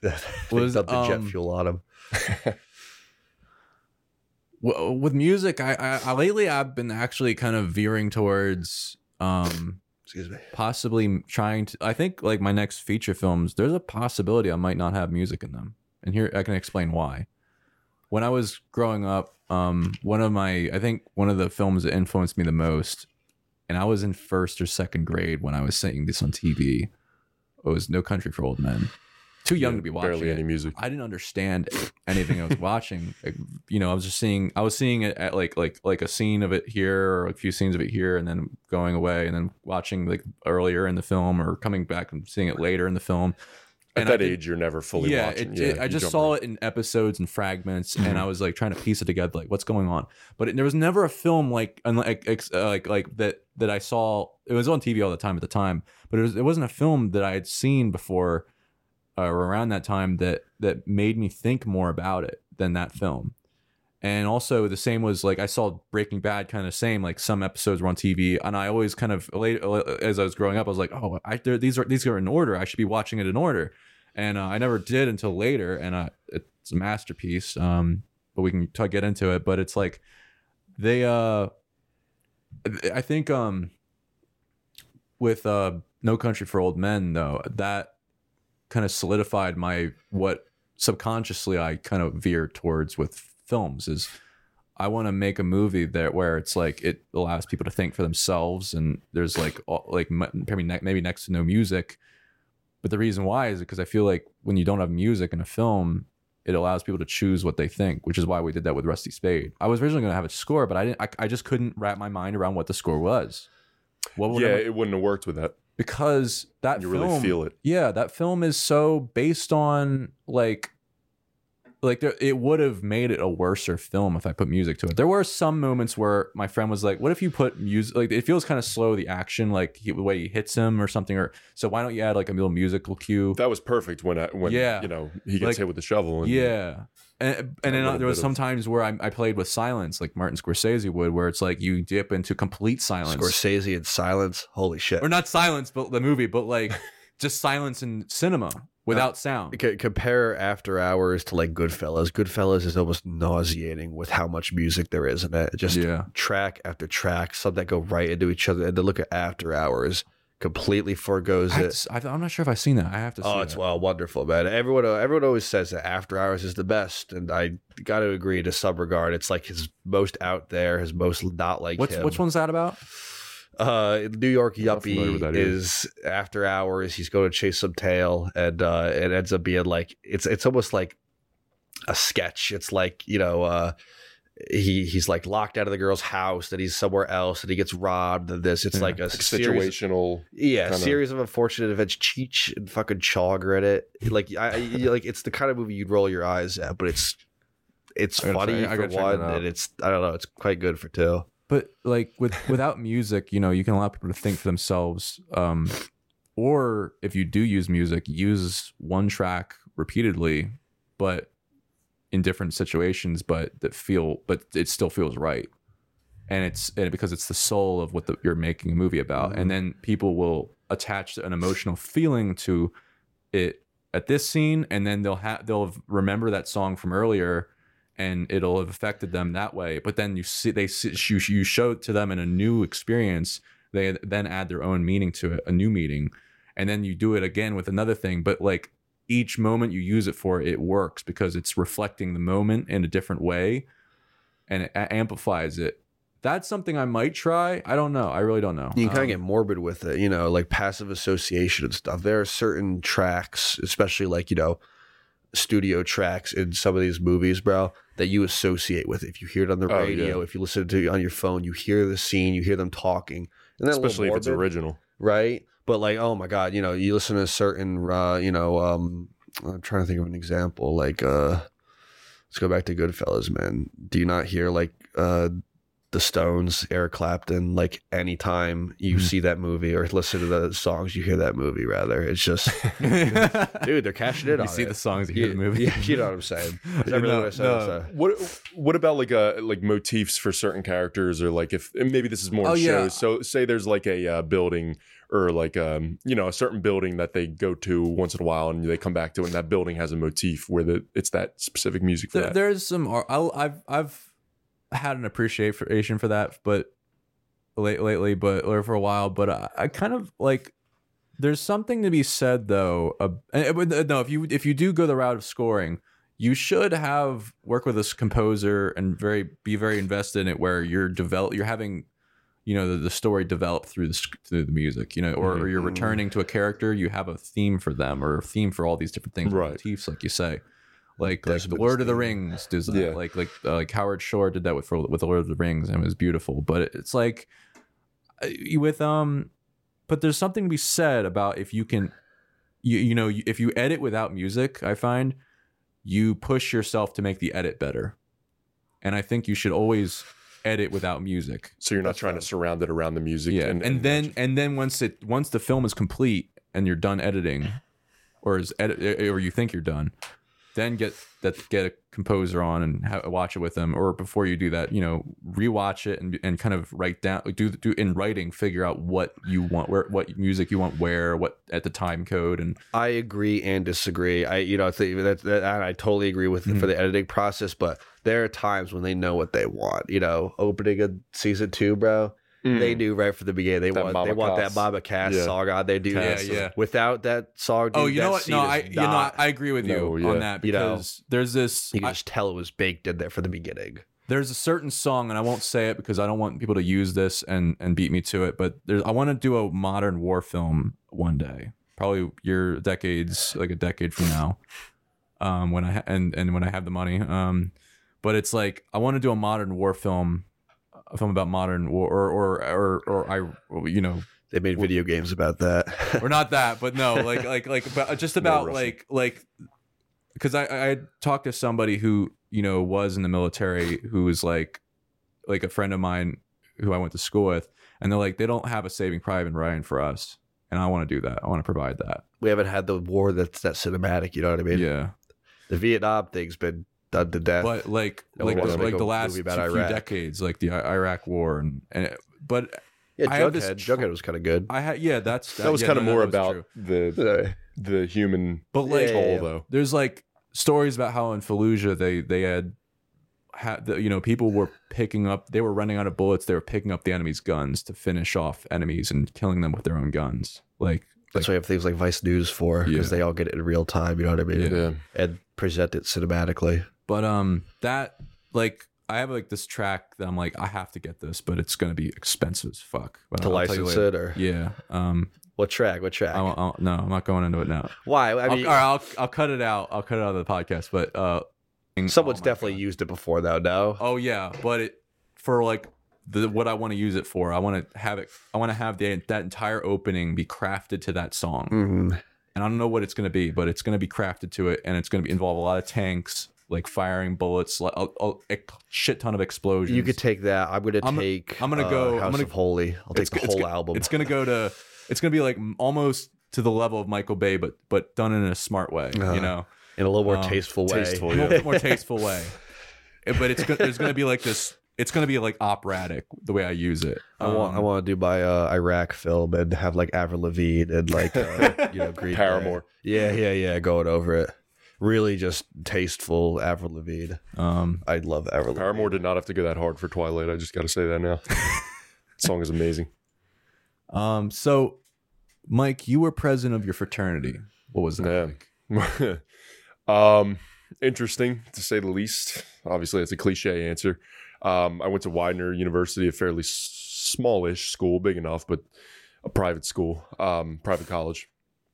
Um, I took it on not really knowing what I was getting myself into. Um, you know, when you have a bunch of uh, drinking college kids that you have to manage, it's definitely difficult. Um, and and I kind of inherited in, in an odd state.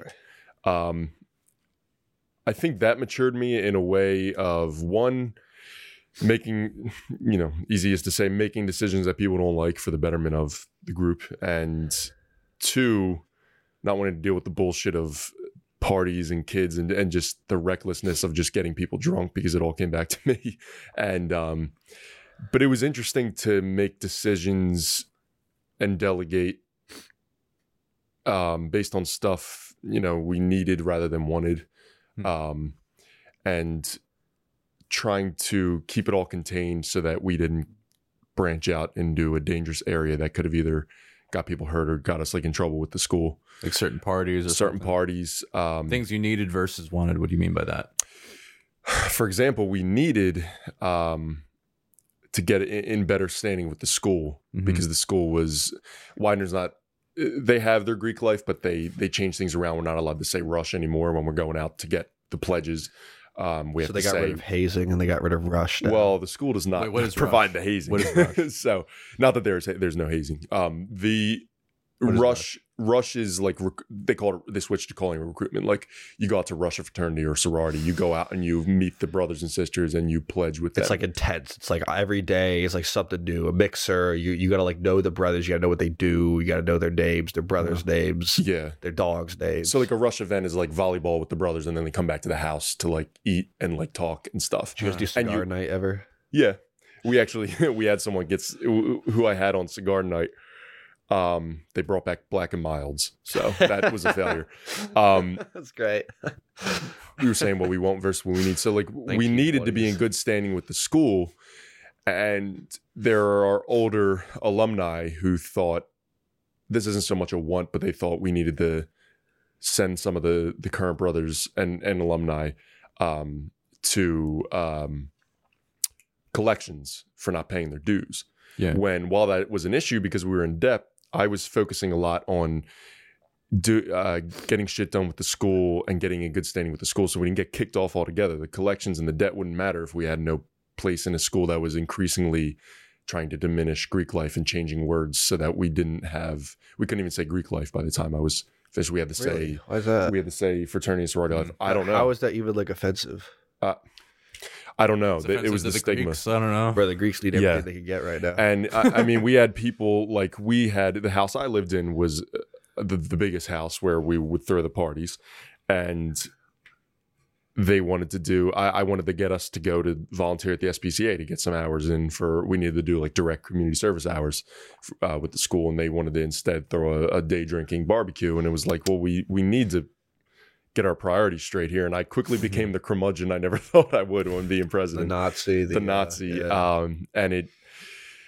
I don't know. It, it was good. It definitely helped public speaking wise um, for me, but it, it you really don't realize the distance between someone, and this is in general in life, Mhm. someone being a leader and in charge um, versus being, you know, just someone who's along for the benefits of being a part of that group.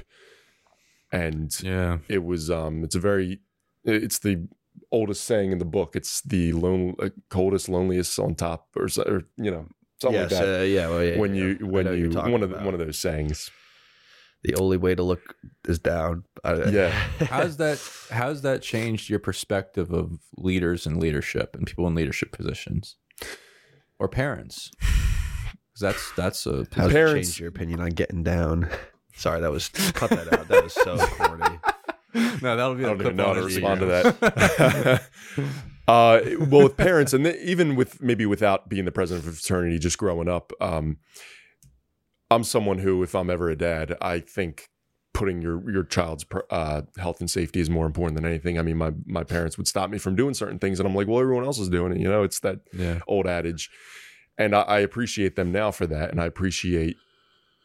I appreciate parents without being, you know, too neurotic and controlling their kids, um, doing what's best for them, regardless of how it looks or sounds. And with the fraternity, um, uh, someone's got to be the bad guy, and I think, and I don't mean a bit. I, I mean in in the sense somebody's got to be the bad guy i'm gonna be the bad your psyche What's that quickly. they say about every quickly story has a dies. hero and a villain, bro? You know. Yeah, you li- you Live either you enough. either yeah, okay. to be the yeah but it, it Who said that? it may joker joker Oh, Joker. sorry go on Mike. and, and Harvey Joker. Dent. but I think there's two sides of being a leader. There's the leaders that uh, there's bad leaders. There's uh, there were bad leaders of the fraternity uh, previously, um, who don't actually care. That you know, it's whether it's a power hungry thing. Um, I appreciate the leaders who are who you can generally tell are putting their own selfish and their ego aside to gen- genuinely help the organization and propel it to the future rather than those who are like it's not broke don't fix it.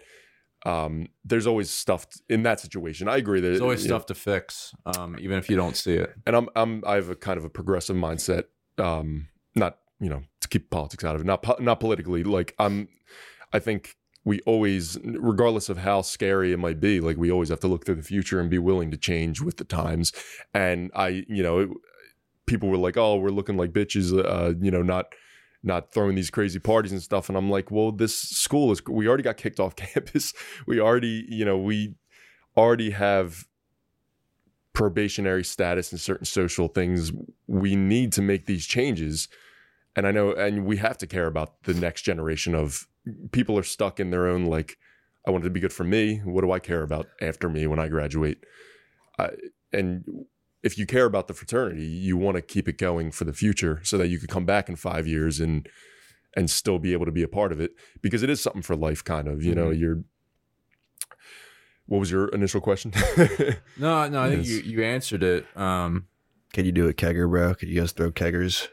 I, I can't we, imagine we never drank you know you, you're Dry, dry house. yeah we had a dry house no, really? no Come I can't now. imagine like how difficult it is or it can be at times Yeah. to get a bunch of like drinking college kids to, to do stuff and like- people that you're really close with almost, yeah. is like children and it's your friends and you don't want to disappoint your friends you don't want to yeah. you don't want to um yeah the peer pressure fray the You gotta relationship. peer pressure Yeah. man. And I didn't realize this till this past year, especially going through the pandemic. You know, it, it wisens people up.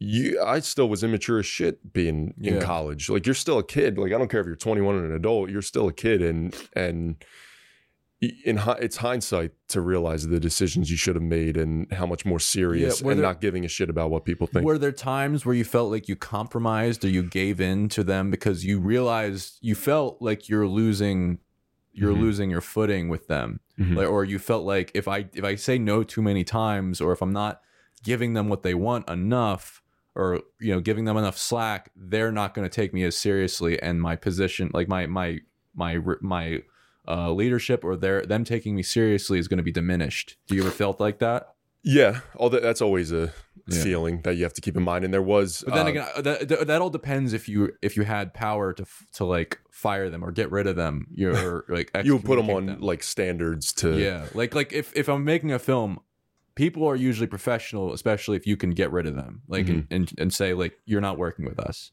Mhm.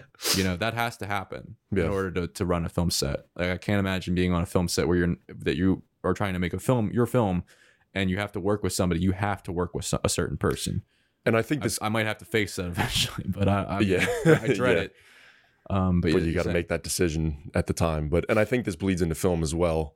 Uh, just the the industry is. Uh, I took advice from a former president who no longer went to the school about something that I thought that's got to be right. He's got the experience. He's Yeah. been through it, but I didn't even take into consideration what that current crop of of guys would have thought of that and how it would have uh, affected them. Me making that certain announcement that I thought was so right, but I didn't even take in our current um, environment and landscape into Can you effect. go into I- what it was?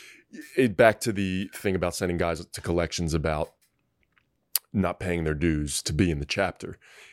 This guy had a more What's collections? it's um how do you do, you know what collections are right? It's like Dues. Or it's sending people go into collections in in life if, if they're not if they didn't pay something you i don't really know oh, exactly Oh, how have it works What it is then? you say You, you, like, it's like a collection a collection agency if you've ever Okay. heard of it's kind of like a Shark. i could be i could be dead wrong about this so i apologize if any You like break their legs? yeah, yeah, you're- no. it's like a debt collector i guess and you Okay. get you get contacted by them and i'm not completely positive this is correct What happens if they don't pay their dues? Death. They're out. they could get sent to collections What- or they okay. well if they don't pay their dues you could kick them out. I, ne- I never went that far. Um, they're just in debt that they eventually can pay it off. It's always there to be paid off with yeah. the but he this guy was a more he it was a different time period. He was much older and he didn't take into consideration the current landscape like i said of the fraternity along with the current landscape of the school. And that was not the top of my list. I had so much i wanted to do that was not done prior and i mm-hmm. made the announcement of what do you got to the chapter? We had chapter meetings. And i made the announcement saying what do you guys think of putting this previous guy on collections who no longer is at school? He's graduated.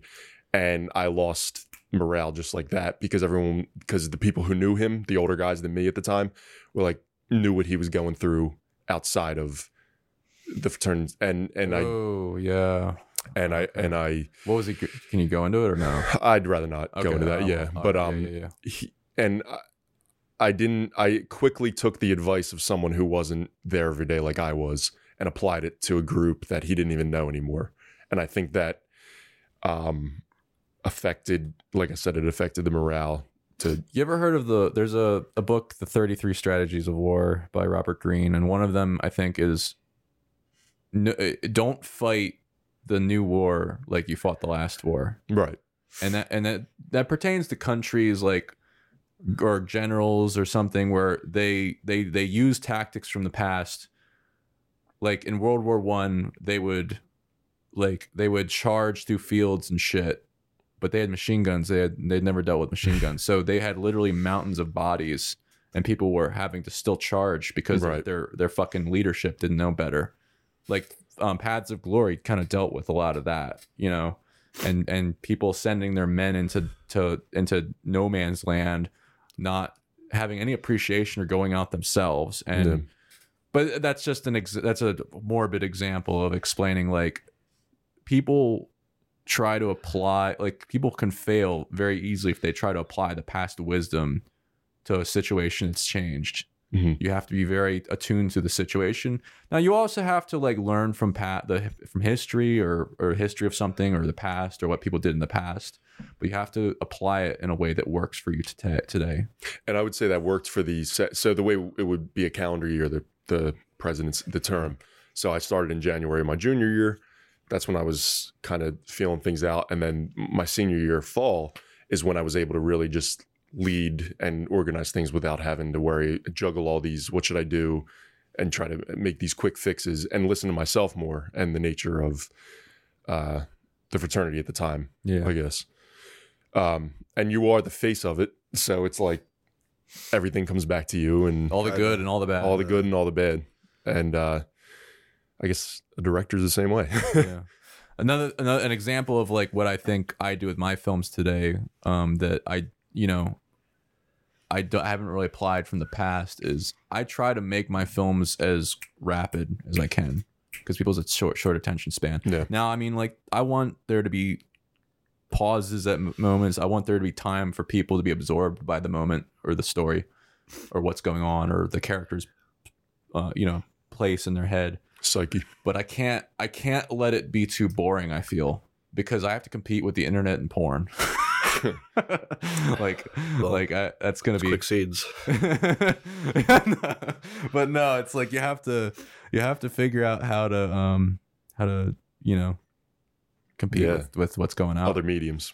and that's why I think most people don't watch old movies like me and John do, um, because I partly partly because of that because it's you know you you do need like I do need to to lengthen my attention span to watch those kind of movies, but once you get into them and you start like what you get 30 minutes in your brain shifts and you kind of go into this um an- analog mode as a as ver- versus digital versus if you you compare you can compare You're passive. You're you- you're you, just you you you take things in and it has more meaning it's like you're you're, you're it's like you're eating a meal versus getting fed candy you know like it, it takes a while to get into it but once you start getting into it it's like whoa Your brain molds to that story. yeah and but it's line, like that storytelling. but there's life to it that they don't have in movies today. Like Yeah. like like like the reason I got into tar- like Filmstruck and Criterion Channel to begin with, Like- I thought I thought I was I thought I was a a, a film like a cinephile before, but then I kind of started listening to like oh, or listening to Martin Scorsese, Martin Scorsese's masterclass and a lot of he had, he had said a lot about and I remember listening to interviews or speeches he gave where people need to watch people today need to watch more old films and all this stuff and foreign films and I was I was like how many how, when was the last time I saw a foreign film? And I was like I need to where do I go to find this stuff? Because it's not out there on Netflix or all the you know platforms everybody goes to and watches on. And I realize maybe that's because I've always maybe that's why with Scorsese films there had there he has this life to them that I don't that, that I hadn't seen from a lot of other films. I always noticed that like where does he get that how, how does he put how does he where does he get the inspiration to put that life into that? Or what can I do as a filmmaker to learn how to put to ha- put some life into my movies more than I I was doing at the time? And I when I started watching a lot of these films I just watched them like hundreds of them and I then I was like, even after the first two, even the first dozen or the first few I started watching, I was like, I'm getting it. you want to pick you want to put life into old Hollywood, bro. You get Grace Kelly to do like some atrocious, loud, energetic accent, and dude, you're. and it, I, I was watching High Society the other day on uh, TCM. Dude, the first thirty minutes, her accent is so like in your face. It's like, dude, it's like nails on chalk. But the more you get into it, Sinatra's in it. Uh, Dean Martin's in it. It's a great movie. Um, not really. I. um, You- have you ever seen uh, Umbrellas of, of Cherbourg? Oh yeah, yeah, yeah. Uh, the The wi- the, it- uh, the singing, the uh, yeah, the singing of it is weird to get used to at first because it's Uh-huh. like it feel like it, it's like it's there. Every line is in song of the film, every line, and but it's not. I don't know if it's rhyming or something, but there's some. It just feels like they're singing each line, even if it Hmm. doesn't rhyme. Or Oh, something. I'm wrong. That's that's not Gene Burrow. Who? Uh, Gene Kelly is in uh, the um, the the sisters, uh, the the young Lem- young women of who? Who? who Rochefort. wha- I'm I'm looking at her face right now. Who's the lead of that movie? Um, From from all the uh, Fucking beats me. yeah, I don't know, I don't know um, anything but about- but from, from Belle de Jour. yeah. What? uh, what- Oh, She's like one of the oh, oh, faces oh, oh. of. um D- Deneuve, Deneuve. Thank you, yeah, Christine. something Deneuve. I forget. Yeah, But she like like like that movie is so beautiful. The the train platform sequence. oh yeah. But like I, you know, if I if I was put off by the very beginning about the singing, I was like, I can't watch this. Mm. But I was I kept watching. It's one of my favorite. Yes, High. Society is also. It like is that. one of my favorite movies I- from now on. I cannot tell you a single song from that movie. They're all so forgettable. Yeah.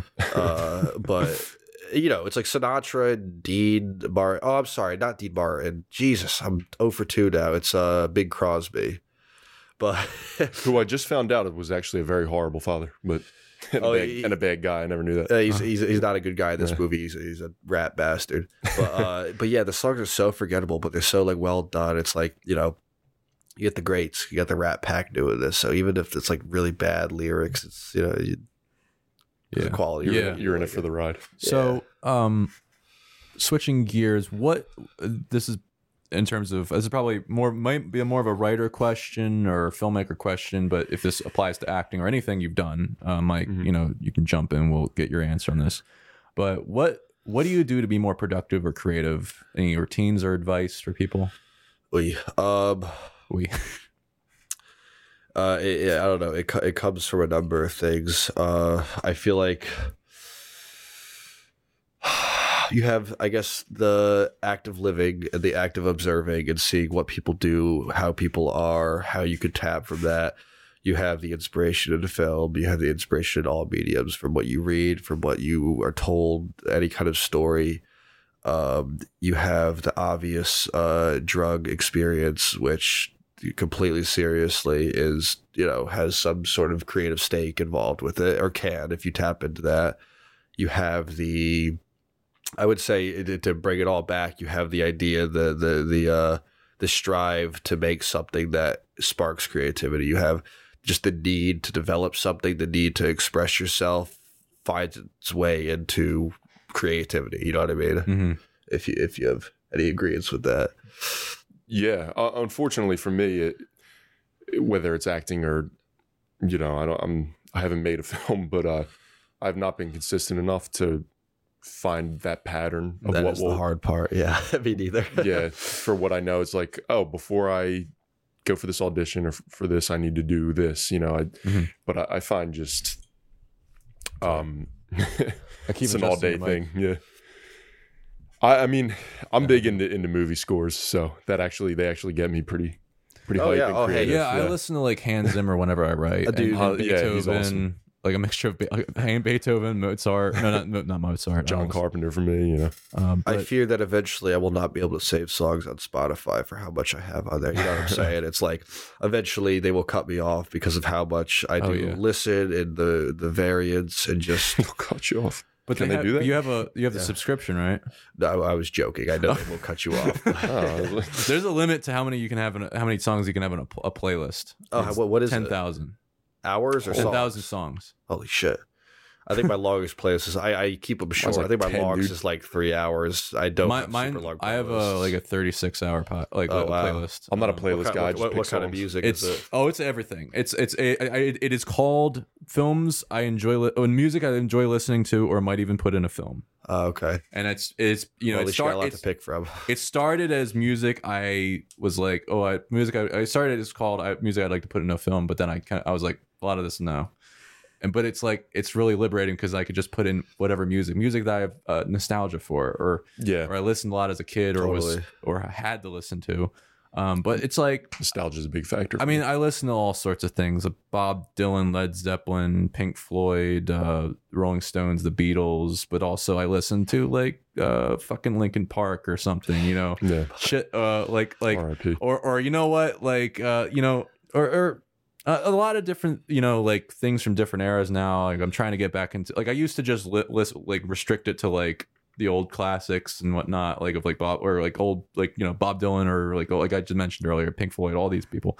But I'm like, I gotta, I gotta like stop restricting myself and just allow myself to listen to whatever I want. Mhm. But I did that because I felt like it was making me a better artist. Now I feel like if I just let myself be free with listening to music and not be feel like oh I have to listen to just the greatest music of all time, um, or what I think is There's Yeah. stuff people don't even know is the greatest music, Yeah. and you find it, and it's Yeah. And you have to go between. you is have great. to just you, know? have to uh, expand your palette. Some Um, days it's Mama Cass, some days it's Ito, bro. You know, You I, love I Mama love listening to Ito.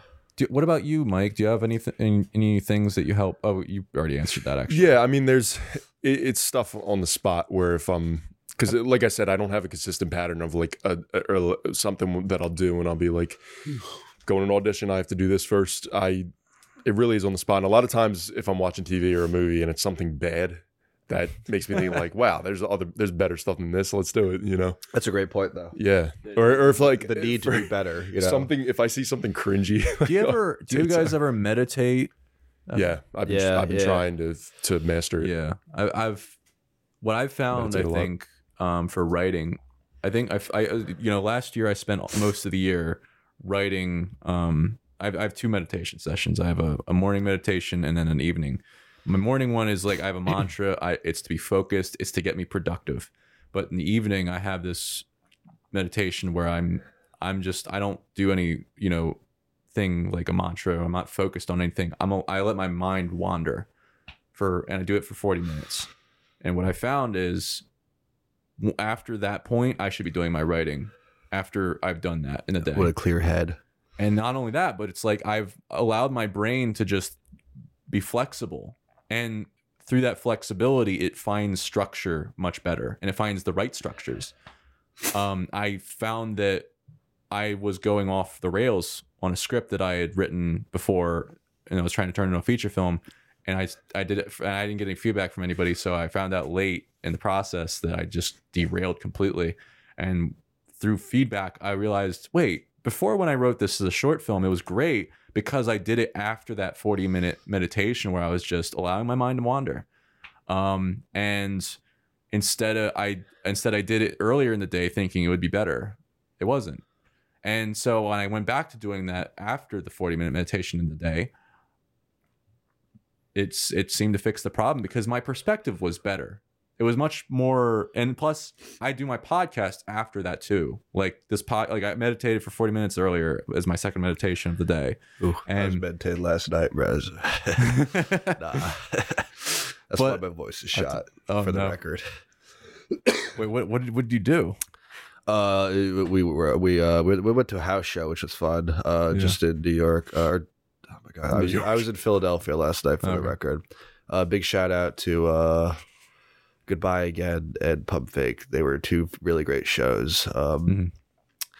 uh, I've like sweat like crazy, and you know the intoxication. Uh, eventually, you hit a certain level of uh Euphoria. euphoria and like equilibrium, and and the, I mean as primal as that sounds, there's a little bit Yeah, of there's experience to something to have in that, and There's you something know to that. seeing faces you don't know. It's crowdy. It looks like this is so lame. It looks like everything's gone low shutter and it's choppy and Like uh So art. Tar- Wong Kar Wong, Wai. Wong Kar Wai. yeah, it's like Wong I've Kar- been starting to watch his movies, man. Oh yeah, hey, what, what, what would you start with? So I, I start. I'm just going chronologically through. Oh, career. great! So you started with what? Oh, yeah. uh, I want- as, uh, as tears go by.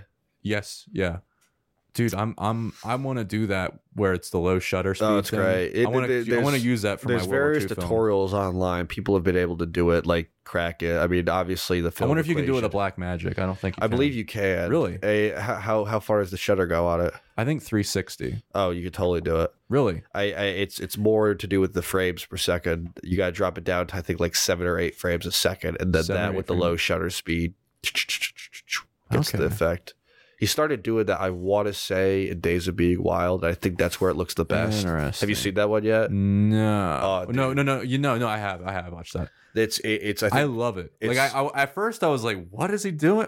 And then after a while, I was like, "I need to do that from that. It's those things. It's those things in movies where I'm like, "What the fuck is this?" I think it's like this is bullshit. his and then I'm like, movie. "This is the best thing ever." right.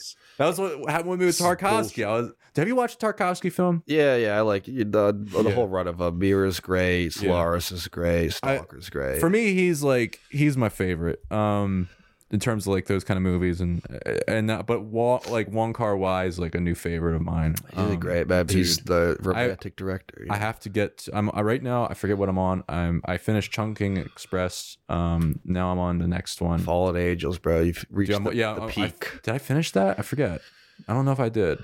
I think Days I of I Being think I'm still on. I'm, I'm still on. Don't Fallen spoil it. Angels But suck. Nah, th- th- they're his best. They're Th- so Those are his two best. And then they got shit like Hero, which is all right. Then you got uh, I'm sorry, Ashes of Time. Then you got like Blueberry Nights. what was in the mood for love? Oh, Is that right? good? I know I was forgetting one in the middle there. In the Mood for Love. Everyone one says that might be his best. I don't think That's, so, they, but it they, is they have that in essentials that you have to watch. Like Yeah, I mean, essentials. I think- we'll, we'll get back into something you could talk. No, no, go ahead. I think that's partly I to do contribute. with that is like a perfect storm of. I mean, you got Maggie Cheung, who at that point is huge in Hong Mhm. Kong cinema, and I then you got. Tony Leung, who is arguably Hong Yeah. Kong cinema. You know, that dude is like, if you saw Brad Pitt in a movie for two minutes, it'd be you know, Would you classify Fallen Angels as? What, is that one of his best? You say? I Which is his best? I think it's either that or Days of Being Wild are my I- two re- like right now, I'm feeling like I need to like if I'm gonna write a list of. Films I'm gonna go with Fallen Angels for the sake of the I'm, conversation. yeah, I'm I, I'm watching it now. I'm like, I I want to do wider shots now. I'm Right, like, right. dude, that the, the shit in that like that. Uh, I realize I'm like, I wish I saw this, like not just the beginning when you sent it to me, but I wish I I started watching his films before we did Real Oranges. But I'm fine with how I'm like, but now I get it, like what you're trying to do with the Uh. subway stuff. Like you wanted really wide angles. Now I get it from for real. It, it looks great, doesn't it? when you watch the full film, I love like, that whoa. shot at the end. I can't remember what her Don't wait, don't was. spoil it. I forget. I don't know if I've watched. Oh, I maybe don't you know haven't if I seen it it. It's just a great shot of her right in the foreground. No, no, no. I don't. I want to be surprised. You'll see. It's one of like the tent pole shots of the film. You'll know it when She's you a fallen angel. I'll, I'll, I'll- message you when I see it. it. They used to But, call uh, us fallen angels. Yeah, that line. Don't say it. Don't. No, I'm kidding. I'm kidding. But no, We were dude, I love his films, man. It's great. Uh, the color. It's like the, the greens, or, like like there's a greenishness to like even the white light in it. Like any white, anything white, or like it's just there's this green greenish Mm. hue to it. Like the shit, like it's the it's movies shot through like a fluorescent uh, uh, plastic cover. I, I Really? say. Well, no, I'm not saying literally. I'm saying it's the the feeling is you're through some kind of grimy plastic filter that just makes an ugly ass world really, really just beautiful in the ways you would Yeah. expect. Hmm. Trash cans Dude, look we more could- like trash cans. when we go to do real cans. oranges, let's color grade to do something Yeah. like that. Oh yeah, You down to do that? let's turn the green up. And yo, there's simu- I have simulated film grain that we can do that we can throw on from from DaVinci Resolve. My, my computer can, can can process. I use it for like some of my pod my podcasts. I'm thinking about getting a film print done of it, so I might forego. I'm thinking about getting it put into a 16 Okay. mil print, so I'm thinking uh, we might have the fill grade when we project it, but Yeah. we could talk about We'll, it. we'll I'll show we'll, we'll show it to you. I usually add it period for anything I do. yeah, right. And- because yeah, it looks I'll, good. I'll check it out.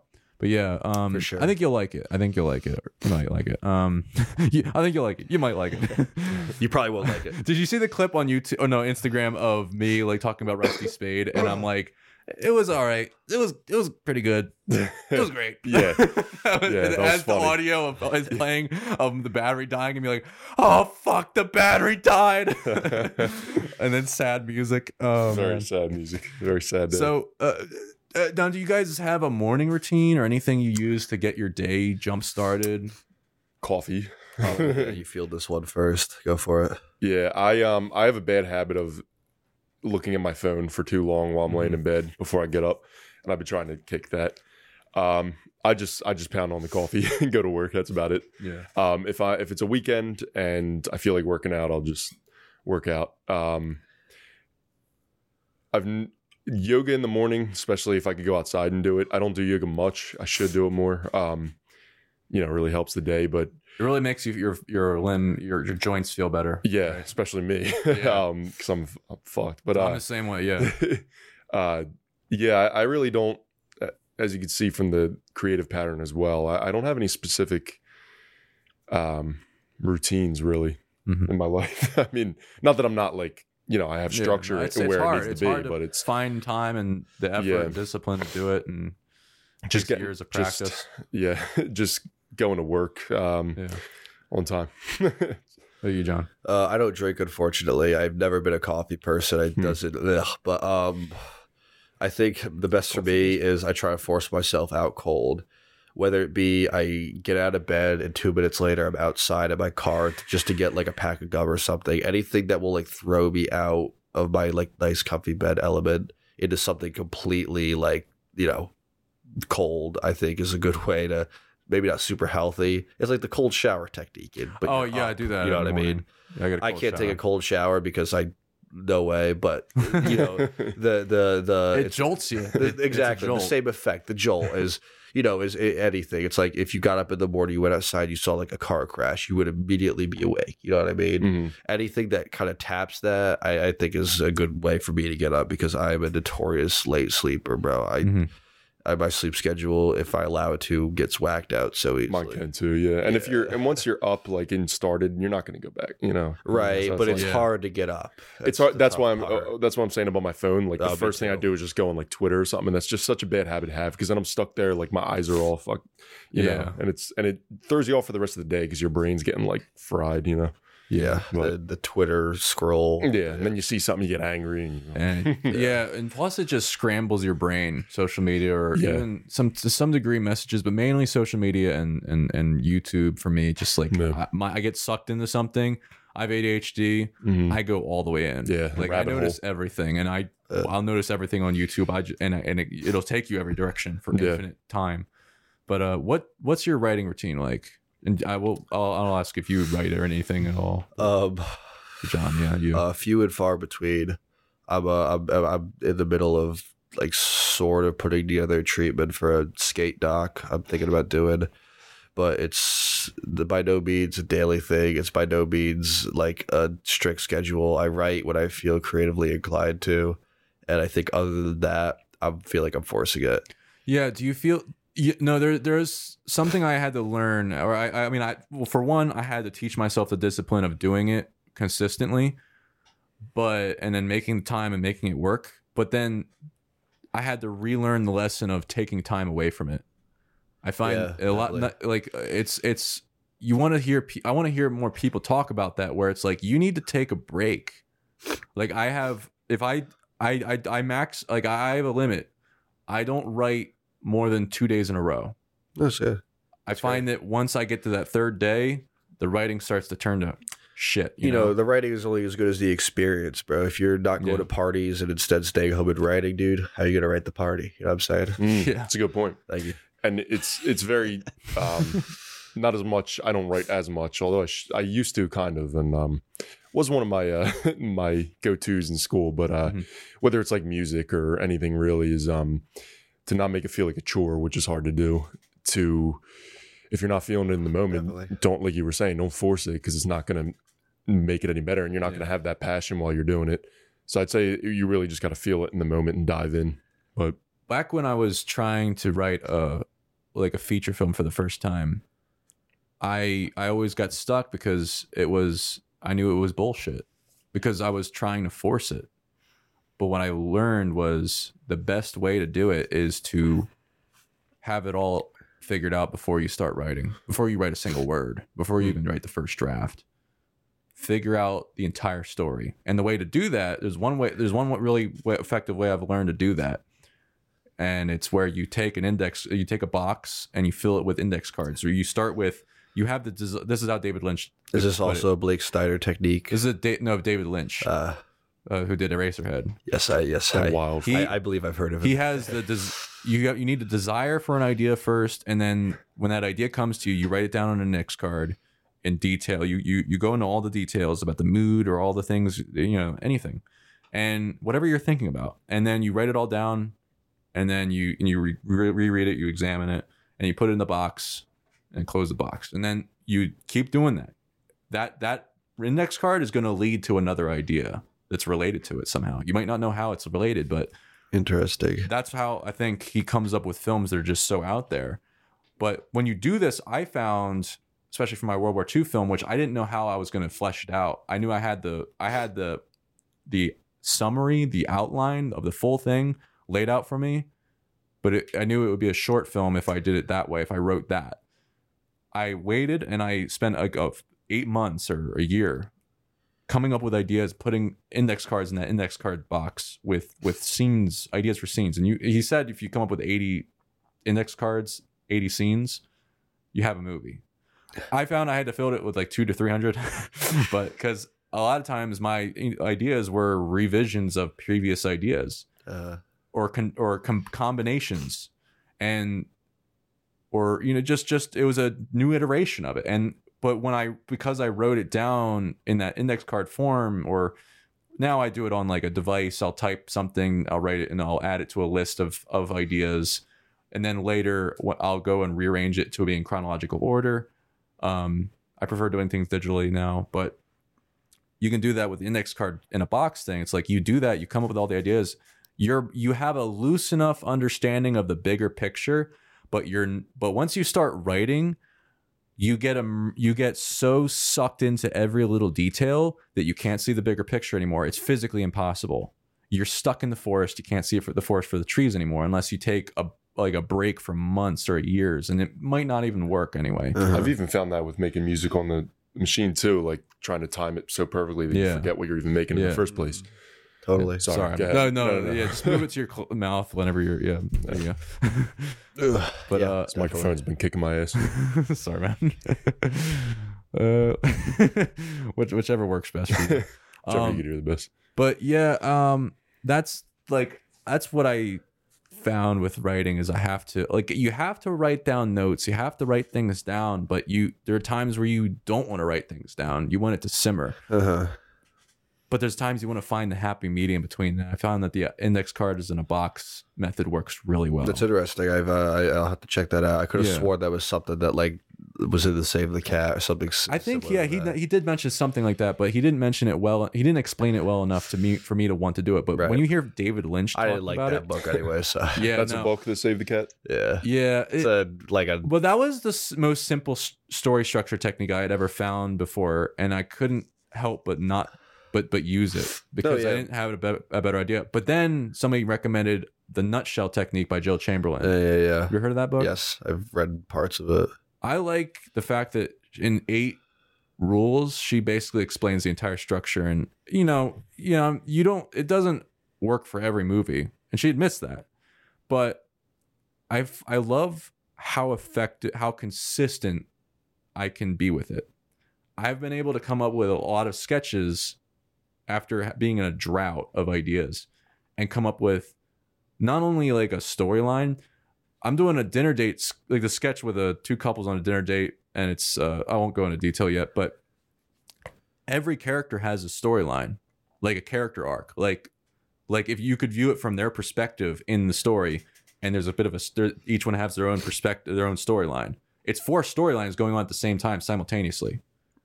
I've never done that before, but Right. the result was my friend was like, "This is the funniest thing you've written, uh, comedy sketch wise." Um, I think so. It's going to be fun to do, and uh, if you want to help or you know, either want to help out with that, I'm Sure. I'm actually tr- I, I'm trying to replace one actor for it, Mike. I'm not. Sh- I'm I'm my first. Uh, I think I'm Get him out I'm. I'm working on Kevin Ostra probably for it. If he can't do it, either you or Kevin McCauley. I'm not sure. It depends who works best for the character though. I'm fighting an uphill battle against the Kevins here. but you know that um where was I? The the writing process. Yeah, that that's what I found works for me and uh but uh yeah, I forget where I was going. Um next question. Uh advice to people to find their bliss in life and follow it or better understand themselves. Ooh, Jesus, loaded. Yeah. Hmm. Um, trying to think of something that hasn't been said before. Let me think for a second. Uh, what I'm trying to do, and I think it would be helpful with everybody, but it's way, way easier said than done. As simple as it sounds, is just to be present, at, like at all times, and not worry about the past or the future. And Yeah. again, easier said than done, and at times impossible to pull off. But I find when instead of letting thoughts snowball into situations that don't even exist, Yeah. and and you're worrying about things that don't that never happened or already happened, if you could just let them go and and let them fall to the wayside. I mean, it, it's sounds cliche, but it's I if you can master that that feeling of being presence, I think helps a lot in life. I, I was, I was Yeah, going go to say, say the same thing. No, no, no, yeah, it's fine. Uh, I would say, uh, what's the word I'm looking for? Paranoia and solace. So you can spend your whole life being paranoid, or you can go and find solace in the little things, the things that are going right. You know, it's so easy to have a defeatist mindset when it comes to anything. And paranoia, like I said in the car, could kind of come up out of nowhere Yeah, like on walks back from 7-Elevens. um, and and that's the idea of, of thoughts kind of yeah, rolling and- into- and oftentimes Your like that, they brain. could they could really start to run into the, the worst thing, and there's no worse enemy than yourself and your Yeah. brain. Uh, that's very cliche. But um, yeah, no, totally. And and and the, the human brain is the most powerful thing in the world. It can generate entire timelines that don't exist, entire trades, of Entire thought that worlds don't exist, right? basically. and yeah that's you know it's it's easy to subscribe to that we always see the worst in ourselves and to go against that would really you know Yeah, I talked about this with somebody recently about how like like like uh, I mentioned the lizard brain. Like it's it's basically the lizard part of your brain in evolution. You know, it's telling you like this person does this did this to you because they don't like you or or like this person left you on red because uh, they think you're a piece of shit. You know, or something. there's paranoia or, right there uh, yeah definitely You know, you know nobody's watching your movies because uh because uh, yeah. they think you uh you're you're uh whatever I don't know. And in regards to film, like Yeah. as with acting in my minimal experience, um, it's easy to once you get signed on for a role, or or you you know you get the call back from the audition to think, uh, you know, I'm a fraud. Like, how am I gonna do this? Like, I'm not cut out for this. And It's then it's imposter syndrome. imposter syndrome. And then you think, well, if the director uh, or the producer or the writers ha- saw it and have the faith that you can do it, like, don't worry about being, you know, like, yeah, that imposter syndrome is so toxic and it's so present in so many people and it's so easy to fall into um, just from an insecurity standpoint that it's like you the only way you're going to fail is if you think you're going to fail and you you set yourself up for that by thinking like uh you know yeah that you're that you're not cut out for what it's i'm rambling but it's No, you're right. How, how do you guys deal with criticism, good and bad? i don't mind criticism Yeah, personally. I, I, Uh, yeah, uh, it's the Yeah. yeah, it's the greatest teacher, really. Yeah. I mean, there's such thing as false criticism and sort of like hollow, you know, yeah uh, statements. But and if no, some criticism's great. I, I I live Yeah. for it. I don't think I'm like a very rash person. I don't think I'm very like you know. Uh, oh no, you're wrong. I'm not. You know, I I, I- I usually take it open armed. I you know, I, I I I more care that someone is actually giving me good criticism for you know the stuff I do and like the fact that they're being thoughtful. I you know I appreciate that. You know what I mean? criticism criticism to steer it into what they believe can be your right direction Yeah. rather than Right. personal criticism which says more the fact that they've gone out of their way to kind of you know do that is Yeah. like oh you know they they you you appreciate them for that and it's you know and if they get personal Yeah. about it and attack your character that's more about them than it is What about through online when people don't know you or they just think, you know, that you know people because people can generally be very mean through the internet, um, especially if they don't see a fit. The you ever play club it. penguin You ever put you ever put a, a, a an advertisement out, a paid ad out? No That gets some of the worst criticism. I put Rusty Spade out. The fucking things I heard from people. jesus I won't where, go into where, it. where were you at what do they possibly have to say about that though? Uh, like, uh, uh, I don't, I don't want to get into it. nah, yeah no don't don't bring up any Yeah. demons what but- what did you li- advertise on Oh, I, I used the Facebook ads. Oh, Um, okay. I mean, it wasn't no the worst. No, the worst thing I. I mean, no, not the worst thing, but like, I mean, this is for like I did a wedding ad, like a, a ad for my wedding videography, and I did a. I think I, you know, I, everybody I saw who saw the wedding film, who was there, who knew the couple, uh, and the couple themselves that saw the wedding film I did, the first one I did, it was beautiful, and and I'll, and I'll even say it myself, it was a beautiful film. I loved it. I, I think uh, it it's something that I've had to work to beat, you know, and but then one person wrote these shot these shots are so shaky like i would never pay like even a thousand dollars to you for that and i'm like in those scenarios you gotta i gave i gave a very you know very thoughtful professional response that was way too long. Way longer than it was warranted. That he deserved yeah. Her she. It was, She. a, it was a uh, this really uh pick a fight with you kind of woman. And uh it was uh i realized i should have went on her profile to realize that because if i just went and looked on her profile to see the kind of things she would post and share i would have realized she watches a lot of reality tv she's picking a fight to like get attention and Mhm. and and just you know pick a fight to pick a fight because as soon as I said like when I sent that, she got back to me and w- it, it, it- so after that I was like, oh wait, and but it was like it just didn't make any sense her criticism. I was like, why did you let you let, let that get to you? yeah you got involved in something Yeah, that was and just so- needing you to get involved Yeah, I ba- like it was like, but like, I mean, and, and I think since then though, I did make sure that my shots were less shaky. well there you go thank you so I appreciate her feedback. And in regards to like the Rusty Spade criticism and the the wedding stuff, I I would always just see it for stuff I do, think it not made- even it was film mainly related. because it was it, whatever criticism was because of my not uh, of of my lack of preparedness and getting the most good takes as we could get. It- but I, yeah, I would say um, whether they're warranted or not, like Yeah. criticism that attacks you, maybe the way that girl did. Oh yeah, it's You- just people you- trolls, trolls, people and trolling you. you got to think until they make that, trolling. until they make one of those, or until they do a wedding video, until they make They their own know. film. What's the point Yeah, of of them of taking that criticism into account? yeah. Um. So how do you guys how do you guys get through creative block in anything you guys do? Man, it's tough. I usually don't. Um, I just I, I become the block. Become the block. You know, I, I, don't, am the block. I don't like to the block. focus too much on this kind of stuff. I like to, you know, have a bunch of things going on in my life. So Yeah. if I'm blocked up, I'll just go find something else. I'll go. Right. I'll go wood burn. I'll go uh, Yeah, no, good. swimming. And I don't know. way to do What it. is that? literally Is that just a fancy word for like a bonfire? Uh, no, uh, Wood burn? like uh, you know, like wood burning. Like um, it's like a craft. It's you know art. And they burn into Oh, wood. I did not even know it was Yeah, I a thing. That's know cool. It's like a. If you look at that, you, you you know what wood burning is. If you saw, you know, it's like literally you burn the wood and it makes things. I don't buy it. I started making. No, I'm kidding. That actually sounds that sounds cool. I started making coasters. send me send me some snaps. I want Yeah, to yeah, see. yeah, yeah. We'll do. We'll do. Creative block, man. I don't, that's something I feel like maybe in in a couple of years with more experience, I'd be able to come back with. But I agree. Maybe just moving on to something else and, Yeah. and There's too many good things in life to focus on, like you know, getting out of creative block. It's like you know, if you want to go experience, man, you know, creativity and experience are hand in hand, and you Mhm. could never have too much experience. I think you know, go do something rash, bro. bad Be- things give you bad things in your life. Bad experiences Right? create the best, in my opinion. Best stories. Yeah, yeah, no doubt. It's the intense stuff that really, you know, yeah. it's the nights you you don't forget, the nights Yeah. that keep you up, that really, you know, no, got the most creative potential. Yeah.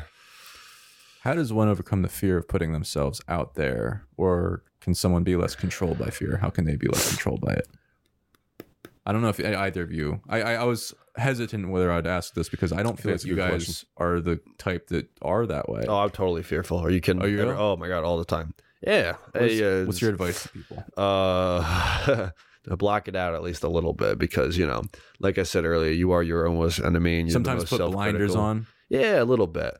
You know not too much because you don't want to be you don't want to approach it with arrogance but yeah, you know I, I, I think i think a big part of it is sort of like you know knowing that your own perception of what you do and the things you make is by default going to be a lot worse than what general public thinks for the those 10 people and sometimes um, you blow out of proportion what what ne- what negative things people have to say. Like Oh, yeah. like I mentioned It's criticism. that paranoia thing. Yeah. Yeah. or trolling or trolls on the internet it's like you, you sometimes you just have to not read that stuff Yeah. because just trust the people tr- you know surround yourself with people you trust whose feedback you trust and listen to them and people who, who care about you and, and have your best interests in mind and uh, don't you know put you down unnecessarily um, I mean, the only thing you're trying to do is provide the world with more yeah art and not.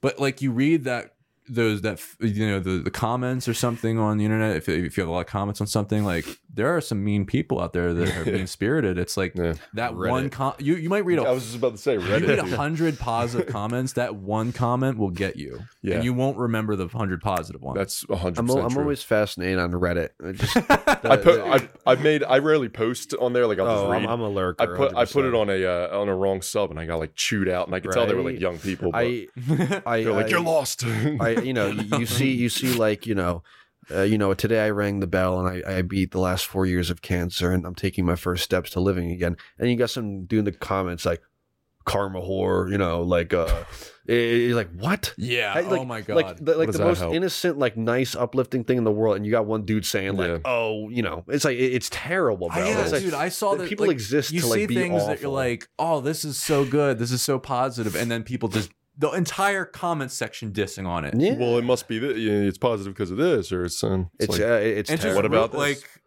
like like it's something about an animal it's like oh you shouldn't be feeding them that or something Yeah. It's like yeah, I love like that. that, like E- some, Everyone's a scientist. everybody and we- everyone, everybody everyone's works a for, scientist, for yeah. PETA or something Everyone is a genius on Reddit, you oh my god Well, I- actually, you know, shut up. well, actually. And it, just one more thing about the uh, putting yourself out there. I just I think bad experiences come in, and not to say get yourself in bad experiences, but um, they come with good lessons. yeah, I, I think just realizing that no one really gives a shit, and you're not going to die from it, and Totally. the bad experiences you've been through in the past, you realize how simple these experiences are, and not you know simple in the fact that you're able to put yourself out there. And I think if you want to do something along these lines and be in front of whether it's in front of the camera, in front of, I mean, doing things that involve public speaking really, really, in my opinion, uh, make your nerves better because you're like, yeah I don't give a shit what these people are saying, you know? like evolutionarily speaking, when it comes to talking in front of the group, historically, for thousands of years, human beings, whenever you talk in front of the group, if the group didn't like what you had to say and it, it turned against you, that rock you you would stoned, you would be bro. stoned or Yeah. put out of the path. You would be either killed or excommunicated from the community, and it's stuck with our our and it's stuck throughout inside our, evolution. our genes. So that's where you hear of like t- comedians talking about how that when you're eating shit on stage, it's one of the most. It's it's worse Mm-hmm. than eating a thousand dicks in front of your mother. I've heard Joe Rogan say. Jesus Christ. Well, no doubt Joe Rogan's fallen flat on the stage. Uh, Yeah. yeah, he has experience. Yeah. but uh yeah um so how does uh how do you how do you guys and i don't know if you guys have much uh like uh advice on this uh, i'm still trying to figure it out myself how do you build your brand or grow your audience Uh, I actually do have an answer for this. I don't. Yeah. I don't really care about my branding or selling myself Mm-hmm. because at the end of the day, where I want to be in the industry is a hired hand. I want to be in the union, and I think that as soon as I like move to monetize or to create an image for myself, I'm like one pigeonholing myself into one certain thing, and two, I'm like ditching the creative, I guess, uh, ingenuity for like something Hmm. that is for profit. You know what I mean? It's like I, I, you know, I, I respect people who do build up their image and build up their brands, but I think it either comes naturally or it doesn't at all. And to force it on people is a little bit like, you know, I think it's a little bit uh cuts the corner. You know, it's yeah like it's a little bit Cuts cheap. the corner, all right. Yeah. Yeah, It is cheap and it's Yeah, you know, like i can i mean i think i know what you mean and and see if this this uh, this example applies uh, for years uh, i've wanted to do a podcast since 2015 I i've wanted to do a how's that going? yeah right but more microphones. I uh I I couldn't figure out for the life of me what it would be about Right. until I was just like, just call it the Tom Proffitt Podcast. and your goal is to have a bunch of cool, you know, do a full podcast, but also, you know, also upload a bunch of, you know, short YouTube clips, and you know, to to fuck with the YouTube algorithm, and uh and name and have them all, you know, have fan, you know, catchy names and thumbnails and shit yeah, totally. and it, it was a it was a vehicle for creating content and um and it's evolved over time but i had to start and just start with my name and be open ended then then i came up with the idea of tom Proffitt take and i was like oh that that works you know All- because then then it's ta- take yeah. Tom All the letters in those words work very well. yeah thank you. yeah yeah it it, it, when I it would if I, I wouldn't have come up with that if I didn't start the podcast as Tom Proffitt Podcast, which is dumb, and I, I ended I wanted to change it immediately, but uh, you know, you you start you have to start somewhere, and but I like the idea of having your podcast be your name because I don't know what this is going to be in a few years. Yeah. I want it to grow and evolve with me. Um, and that's like you say with branding or whatever. You know, I hate the advice of you know if you're going to start something, you got to have to know what you're doing. You have to know your end goal or your end result from the Mhm. start. That is a that is the quickest bullshit way to get stifled and get in the creative block, like we t- we discussed, off from the start. No, you're right. You have to Yeah. start. You just have to start sometimes, mhm. and then figure it out as you go. I thought about doing the same thing when I do in a podcast. You know, just like talking about movies and stuff. Yeah, Yeah, go for yeah. My friend and I would do it And- occasionally. right? And I'm like, uh, nah, because I can never do it. But you know, sometimes I'll, I'll record something. I'll be like, uh, Yeah. you know, Even just recording conversations among your friends if you guys Yeah, dive yeah, it's it. it's it's, it's Then you fun to go back back, on sometimes. hilarious. Oh my god, we did one. We we were on a, a trip, me and my friends. I love my friends. Um, That's good. uh, no, but we're all we- we've all known each other for so long that we may as well well be like you know we Right. we yeah. know what makes each other tick. And someone recorded a conversation we had on a car ride, like during a vacation we had uh, this summer. And oh my God, just going back on it makes me laugh. We talk about absolute nothing, but you can Yeah. hear everyone in it. It's so genuine. energy. It's so right. Yeah, It's just, you know, we, even though nobody in the world would ever listen to it, the fact that I, you know, it, it, it's good for the that you recorded that moment because there's so many conversations with friends that just get lost in the in the Right. hemisphere yeah. that you forget about, and then you go back and listen. You're like, why the fuck were we talking and about that? A lot of people just listen for that sometimes. yeah, you know, there's, a lot of people who go for that. because some some people just don't have friends. Yeah, and they don't have that, which is Yeah. it's, it's it's a real thing. Like like I mean, I, for years I you know I didn't really have like a friend group like that. Um, and then I did, and then you know I've, it's changed over time. It always does. That's, that's And- awesome. yeah. you know but you you have to uh like like like uh, and uh, but i even even with one i still do enjoy like watching like a pod or listening to a podcast where it's like people who you're are really good friends you know uh, just talking about something that, that matters to them. And I might not Yeah. care about what they're talking about, but it's just enjoyable listening to them joke and laugh about it. and how much they appreciate And, it. Yeah. and just just the banter and and you know it that's that in and of itself is is a I think reason enough to do a podcast. Yeah. You know? And then from that though, you know, you know, you might find your stride. You might find, oh wait, this is a really cool thing we've done consistently, and we just automatically go to this. Let's Right. just make that the podcast. That's why, like at the beginning of this podcast, a nuanced perspective on life and filmmaking from a f- guy who's trying to become a writer director and best writer director they could be. I'm realizing that's the direction I want to go. I want to become. I want to. I want to make a podcast about productivity, about but also life and, and people's philosophies and and their what they care about most. I want to. I want to pierce into their souls. I want to ask them deep questions, which we're going to get into if we hopefully have stuff time. We, we're two hours in. But uh, uh, we mentioned we need we, we would need like four to five as a Yeah. joke for like the two per person, but uh, it could happen. Um, but basically, like you know, I want to also, and I, and I, I, I want it to be useful to people. I want them to have ideas to walk away from this that are useful, and I want to also just get better at listening to people and and also knowing when to shut the fuck up. Um, also, like like not right now, but uh, you know, like I want to know how to bubble. Uh, Is that from you? yeah, Oh, just- a bubble just came out of my mouth. Yeah. But uh, yeah, I just want to figure out how to, you know, get to the bottom of what's use what what useful things people can talk about that Yeah. people want to know. Um, And leaving with something is Yeah. always so a segue from that question or that that that tangent, that long tangent. Um, how do you both feel you've evolved as people in or in what you do? I'd say just with age, as simple as that sounds, uh, just becoming more of a man and realizing what's important in life. Mhm. Um, as your family grows older, as you grow older, um, as you transition from basically childhood, teenage years to res- having responsibilities and and just getting a better understanding of how the world works and what a majority of the people in the world are like, and how it's you're you got to be selfish to a point and Mhm. consider your own mental health to an extent before anything else. Totally. And I think having a lot of responsibility and, and if if you can handle it and if it's a good kind of responsibility, um, helps you just narrow down and cut out the bullshit in a lot of situations, Mm-hmm. if that makes sense. Yeah. I uh I've been told I've been more jaded uh growing up. I, I all my friends say that I've like changed a lot and I've, I'm like not the person I was in high school. I never saw it, but I mean I guess you wouldn't notice because you don't notice yourself Yeah. getting older anyway. Mhm. But I don't know. I I, I think uh, I don't know. I, I I don't really have a comment on uh, on who I am. I don't really think about who I am a whole lot. I think it's just I am who I am and I am Yeah. who I am. jam that What jam. what do you feel like there's things you've evolved with in terms of your art? Um, you've gotten better at like like the way you write or things, you know, or the way you I think I've gotten better at creatively expressing myself and not, you know, following some, you know, what I like to do the most. Yeah, is like just I, I like to do like visual art and just visuals and Mhm. you know, it's something that I just play around with every now and then. Sometimes I'll post it, sometimes I won't do anything with it.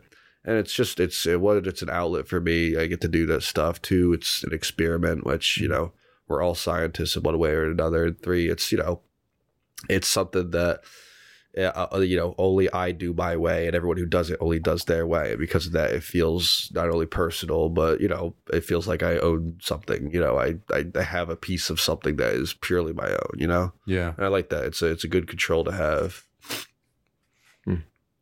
Do you have do either of you have principles in life and art? Have a good a time. little bit. Get Let uh me think about that one for a get second. lit doing it. You know. Yeah. I'd say just going back to my idea of putting something out that can give others what I had, the feeling that I had. You um, back. I'll, I'll move your mic. Sorry, I keep moving his mic. That's where I'm going. there you go. um, uh, going back to being a part of the story rather than, you know, it being all about you and just giving, uh, putting out in the world. Uh, you don't want to, you don't want to die without the world seeing your contributions, you know, and it's Yeah, like, Yeah. And it- e- even if it's shitty, even if you make the worst film or the worst performance in the world, it's like that's one more that the world has than it didn't.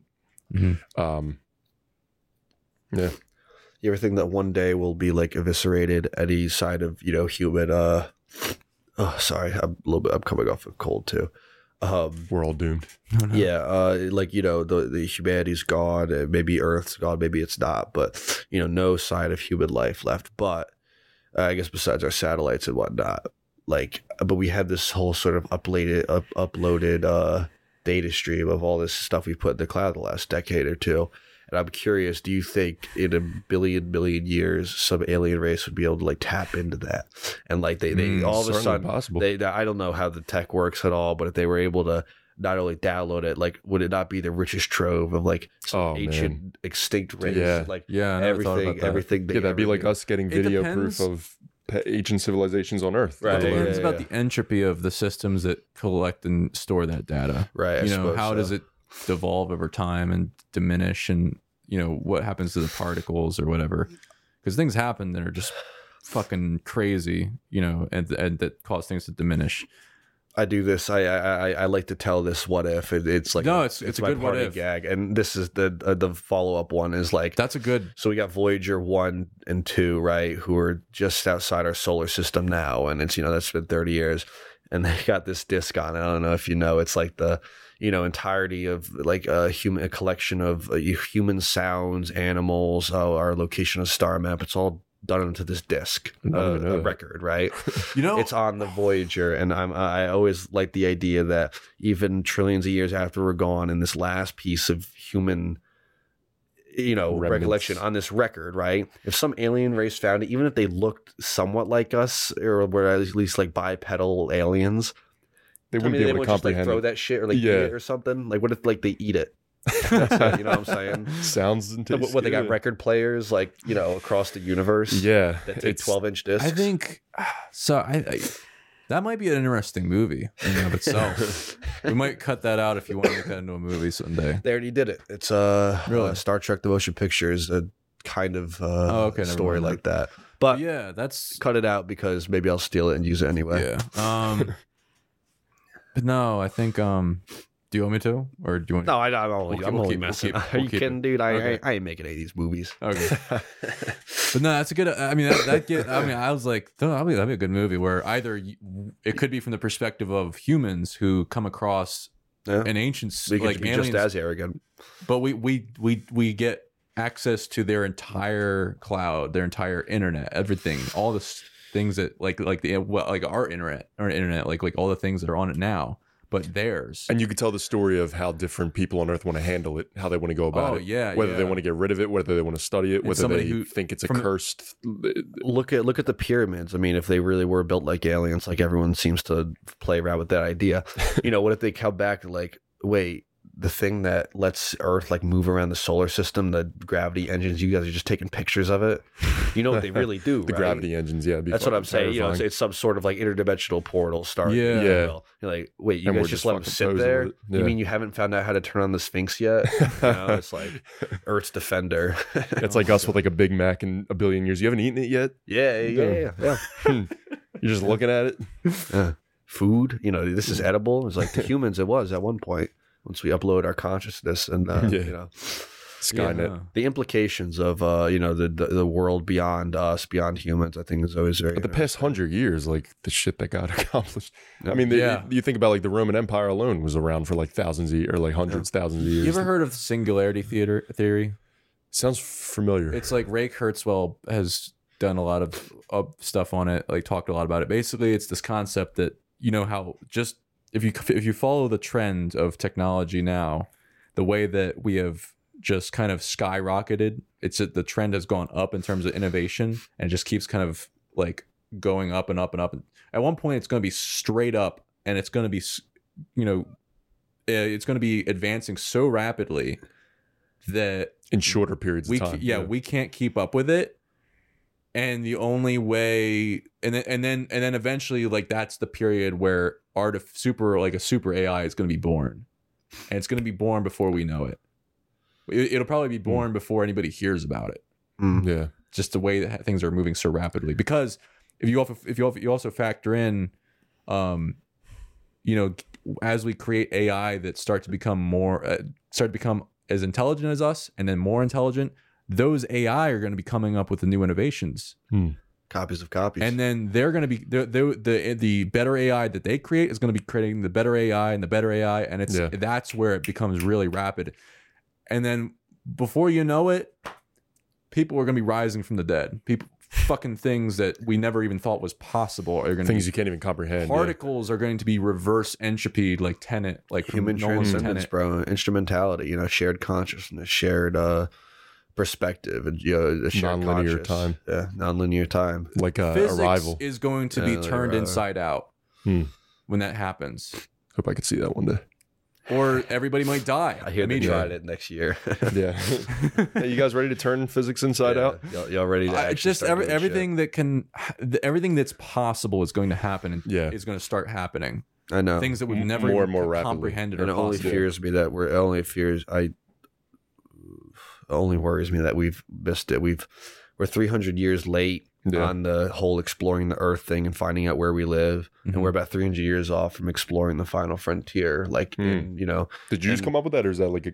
Uh, I'm sure someone said it yeah, before that's. but that's the fact that we're right in the middle of it, dude, is like, come Yeah. on, man. Would you not want to be like exploring the galaxy, dude? Seeing all kinds of like walks of life and like, or very much the same. would it be crazy like discover the West Indies, America, you know, all these places? A that- land on the same on just this Earth that's never been discovered, Right. let alone another, Just to know another universe, uh, that- galaxy. you know, look at look at how big our worldview has gotten. Used to be that like distant lands, those may have well has been other universes because it's we didn't know what the Earth was, we didn't know where we lived, and Yeah, you know the the universe in trillions of years could very well be understood and they'd be like oh those dumb humans didn't know that they lived right next to like the space mcdonald's or something you know what i mean it all becomes so small yeah, and like insignificant that th- they would think that you know columbus and the early explorers were like idiots like they didn't even know their own planet I mean, you know what i mean relevant to today. Even they're cons- they're kind of you know right like yeah, yeah yeah Let Yeah. alone let alone Yeah, I mean, you, you're telling me one single boat didn't go to America before him, like and like just run into that shit. I mean, America is no like small country. I mean, it's you know,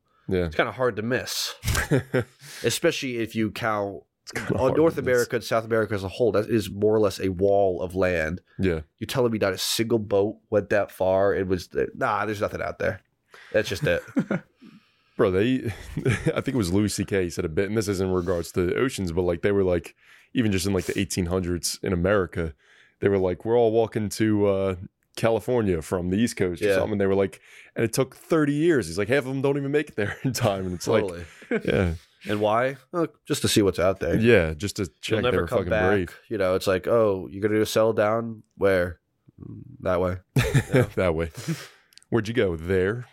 I mean, it's you know, it's all of course uh, uh, promoted by money and wealth, the acquisition of gold. Right. uh, land. You know, they, they, they- very much the westward expansion is all you know. No, people were doing it just to do it. They did it because Right. that's what the opportunity They was. saw but they saw gain. I, I, I find it interesting when we get to the point where we're exploring space like that. Will it be for financial gain, or will, will we have moved past that and it's truly for you know, Our last hope. or or yeah, that, or it could be like purely for. uh I'm looking for the word like um. We, we, we've exceeded like human uh, self Discovery. there's and it's uh, yeah purely for discovery Yeah. and for uh, contact and for all sorts of uh It's like we're not advancing any further here. Might as well yeah take the risk of right I don't know. I just hope we see an alien before we die. Um, right doesn't have to be a cool looking one either it could be Yeah. like a little micro a little or fella. something Yeah. you know what I mean even if Maybe- it's like some bacterium from like you know UV2LA and it's like it, it, it would that would literally literally be life changing it would seriously be the greatest discovery of Yeah. our time yeah even if it is everyone would turn literally a plankton sized micro being you know? But there's also a chance that nobody's gonna fucking care because people are, Maybe. they're Well, shit, reporting it's good. UFOs and That's shit. because Yeah. they're waiting for like the gray guys to show up Yeah. with the I hope slit so. I eyes hope and with so. like the you know bald. That's why I'm. Uh, sometimes I'm thinking maybe we should discover them so that they don't have the power to come and discover us. Meaning they could probably take us. The Maybe fuck we're out. like we all just get some guys in costumes, and be like, uh, you know, we found some aliens, but raid raid area they- 51. they're from another dimension, so we're not actually going to see them. We're just going to see these bacteria ones, but they are out there. We'll find more Yeah. aliens. No, it's, dude. it's the promise of finding something. Nobody will eventually. believe that. like they already got science deniers here, and science Yeah, deni- it's true. science exists already. I mean, what's the thing where where where uh, little tardigrades, uh, what is it like a Russian or Chinese probe was carrying uh, tardigrades onto uh I, don't know if I'm saying that right. To the moon, it crashed, but they're like still living out there because they, they live in different conditions to humans. They don't die as usually. So there are creatures right now on the moon, theoretically breeding and creating life there. You guys are teaching me so much shit today. I, look, look it up. Yeah. I, I, Same, I, I- same. I- I could be talking out my ass right now, No, but I, I think there's there's something to do with Jimmy that. Neutron episode or something. It's got like a Jimmy Neutron Yeah. episode. Carl Maybe. did something. He's got like a little race of like little clothes or something. They're like, yeah. You know, you know what I heard? Uh, so there's actually uh, this is actually considered a canon. Um, that Kermit caused 9/11. Who's Kermit? Kermit the Frog. Kermit the Uh, why? How do you do that? Canon in so like there was a movie that came out um post 9-11 and they didn't have the, the twin towers in it throughout but they did a dream sequence and for whatever reason they left out they, they forgot to they left the twin towers in. So and, and it was it was depicting an alternate reality if kermit didn't exist. Uh, oh, So- like Christmas story. so basically basically they were saying that they basically said and for whatever reason they let it go that kermit if he never existed 9-11 would have never happened like a butterfly effect. Yeah. Yeah. So Uh, what, Kermit what did the Kermit Frog. do? Kermit, what have you what did done? Kermit do? they're you know the, technically the Wright brothers are partially responsible for 9-11. Technically, you, Yeah. know, Shit. you could go as far back as uh, uh, the dudes who invented buildings. Man, you know, Yeah. what if we were all living, still living in huts but flew airplanes? You know, that wouldn't have. Ah, they nearly would just crash the effect. plane over the huts. Yeah, Yeah. yeah. Wipe them out. Jeez. Well, New York Yeah. City. Yeah. How do we get? I, I brought up the Kermit the Frog thing. I uh, hope that's They- not they- too bad to it bring had up. to be. It had to be. I guess like the writers just saying like, Let, let's see if anybody can figure like see this. Or you like know? an SFX error. Or Can you imagine something. if they made a movie about that, about Kermit the Frog causing it? What happened? Or Kermit's decision. yeah. Oh. Jesus Christ. But that was that was an interesting uh, run about like, like easy being radicalized. about like aliens and shit. Yeah. I mean, we can go on for days about that Yeah. stuff. It's like, So, I guess to come back to the questions was, uh, um, do you have principles in how you go about doing what you do? Do you know what they are? not being selfish, Yeah. being empathetic, which a lot of people, you know, I'm, I'm, you know, I'm young. Whether I- it's I your figure- art, maybe principles in how you go about art, like how you write something or how you, what kind of films you make. I figure anything. the worst consequences I have are lashings, you know, something like that. And Yeah. I figure if that's what I have to fear, bro, then the sky's the limit. yeah, And because of that, I'd rather fuck up now and learn from it than like play it safe and be, you know, kind of, you know, I have ethical principles, I have moral principles, but I don't let them ever really like cloud what I'm doing. I think that I'm a good person for the most part. Mhm. And because of that, I don't have to worry about being morally or ethically, you know, sound. at all times. Yeah. Yeah, right. It's like I Mhm. figure, you know, most people are inherently good. People want to be good. And because of that, you could kind of trust in yourself to know that, you know, you're not perfect, but for the most part, you are a good person. And because of that, you know, you have you you, you, you could have some faith in the fact that you'll make it all right because you know you you're a good person. That Yeah, got good so point. sappy, so sappy. No, that's true. Like I, you- I, I often kind of, I, I mean, I, I think that I'm a worse person than I am sometimes. A lot of us do. Yeah. Yeah, like, like I mean, j- even just bringing up Kermit the Frog starting 9/11. Oh, that's funny. That's Yeah, good. like No, I that's said, good. we're I'll not- leave that like, in. I, I'll like I said, we're not perfect. I mean, know. I, I like I mentioned like so there's some things I say on the podcast sometimes where I'm like, oh, I shouldn't have said that. And then it hits you like when you're trying to go to sleep or some shit. Yeah. Yeah, that's, true. I but mean, if that- it's something bad, I'll cut it out. Like or- that's the human imperfection. You know what I mean? yeah, it's like um But you have solace in the fact that everybody does it yeah. to some degree, And then- a lot we of have times worse Cancel than you. culture, canceling people for for those things. Yeah, that- that's a, that's a that tough one the these days imperfection. for sure. That is a tough one. You see, see someone new every day, man, and it really stings when it's someone that you love. You know what I mean? Yeah. mean? Uh, you know, I'm Yeah. I, I'm still on the Woody Allen train, bro. I, I I'll I'll try and clear his name Uh, myself, man. We, me and by the way, me and Josh, uh, we went to like a restaurant after the shoot the other day, Uh-huh. um, and basically, it was it was like such a dad restaurant, and it, they had they had names like Hollywood names, and they're playing. They, they had classic rock playing. It was like Woody Hollywood there? names. was like the old classic, like old school classic burger or something like that. And but they had like Ke- the Kevin Bacon burger. They had they had the Woody Allen, but they had to change the name because people complained about it. Oh no! So what is it? Mm. The it, it was uh, like it was basically fries and like meat it's on the it or Mia. Farrow burger now.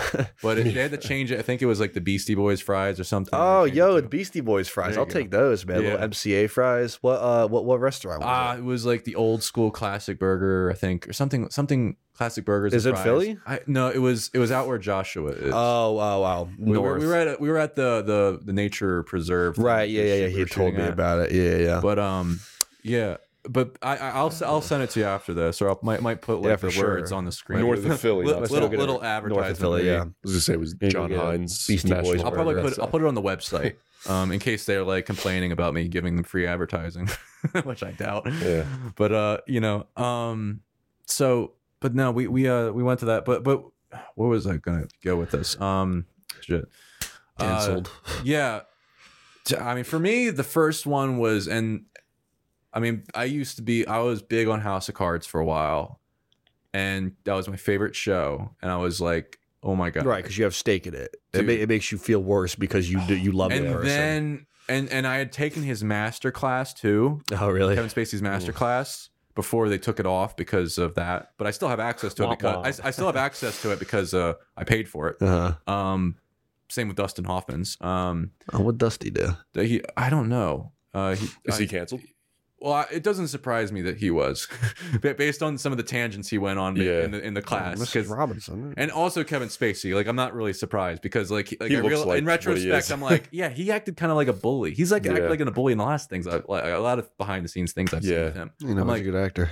yeah He is, But it's he, like- he does have that unsettling aura. yeah like like he would curse a lot and just be like, and he would talk to actors like like I realized I got to stop doing this because I did it I, I would I would do uh, the way I talk to actors like I get really intense with it. I'm like that's what Kevin Spacey did. I like stop like For real, dude. When he was uh, like- Bobby Darin in that movie, man, uh, he whoever played like Sandra Dee was like twenty, and Bobby Darin was probably forty at this point. And just looking back at stuff like that, you're like, ugh, Oof. that is. But no, it's man. like it's like he would like he would get like like twist the knife kind of like the way he Mm. would talk to Back the knife. people. Right, right. Like like in House of Cards, the way he talked to House of Cards was like it was the way he would p- talk to like actors when he's trying to get them to like a performance. Now I kind of do that because it it seems cool, but I'm like I'm like, you're you're respecting that. but yeah, I respect Yeah. people. Do in the not diddle kids, bro, don't- and yeah. not diddle kids.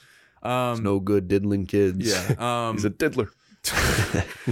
so um, so what what is it about an idea or a project that makes you want to go about the hard work of making it, John? Especially you, as a filmmaker and a writer and a director. Just to say it's done. Just to like you said earlier. Well, no, no, no, no. What what about or where were you going to go with that? Actually? I, I, I meant because he had said earlier, it's just to say that you contributed something, you did something. And yeah. If nothing else, I'd like to say that I've done something. You know, It's out there in the world now. I, I don't think any of my stories are particularly super entertaining, but I do think that they mean something to me, and because they mean Yeah. something to me, that I at least have someone, that, But they're going to mean something to someone. Yeah. What is it Someone about an idea that makes it meaningful to you? That you that, because filmmaking's fucking hard, man. Mhm. Like I have I literally have white hair in my beard for because making a you know because I see What is it? Yeah. because I see the pictures, I see the characters, the images, and the fact that they don't exist anywhere else but my mind is I want to make Mm. it tangible. I want to make you know, you you you coalesce it into a uh, into something that yeah. you know, you, you, cinema as a root as is a shared experience, and the the individual wants nothing more than to share the experience. And because of that, you know, I think that's why all artists create is it's it's it's you, you're trying to get someone to understand your brain because instinctually it's something that we want. We want to be understood. We want to be empathized with. We want to be, you know, reveled in. Uh, I shouldn't go that Yeah. far, but you know, we we want to be understood. You know, Yeah. that's uh, that's when we talk about you know human instrumentality and shared consciousness is like our next evolutionary step probably is a single conscious shared conscious because that's the only way that humans will really ever truly understand each other You, you hit it on the head saying like that they're, they're characters in your head and it's uh, scenarios in your head that Yeah. literally didn't exist Yeah. and now they do. and and, And you know, other people can now view that. as crazy and blown out as it is you just Yeah. want to see it real so you can say Yeah. you know here's something that came from my head and you know And now it's in the I hope world. you like it yeah Yeah. Do you ever find that it, it just it just the idea has you, you don't have the idea, like you can't get rid of it. Like it's it, oh you yeah, can't all the forget it. Oh yeah, I'm, I'm always thinking of stuff. Oh, this would be great, or the, you know, and and you know, so, so a lot of the scenes that I think come from my movies are ones that have been building forever. You know, a couple of the scenes from Oranges were like ones I've been playing with for years, and I wanted to see them like happen. You know, I would. Mhm. I've always wanted to end a movie with like um with like how Dick Linklater did. Um shoot it all, whatever, digital, but use the ending, shoot it on stock film. It's like a slow regression back into the real world. You know, you, you ever Mm. get that feeling when you leave the movie theater and you you you walk out with a strange you know phenomena it, it feels weird and it's the disconnect you step back into reality and all of a sudden everything feels a little off i've always thought it'd be interesting to Movie end a theater movie. especially. That's that's where, especially. Yeah, that's where you got the the movie idea of doing the stock footage of like of or the for- yeah for and, and and and i think to end a movie uh, you know with sh- blatantly bad looking film sort of takes you back into it okay i'm watching something presented i've lost the story's over and here's like a little intermission or i guess you could call it whatever the equivalent of an intermission is for an ending but it's uh, you get eased back into reality and you know you look at film as a physicality and not as much as the story because the story's over and it's time to you know you're back in reality.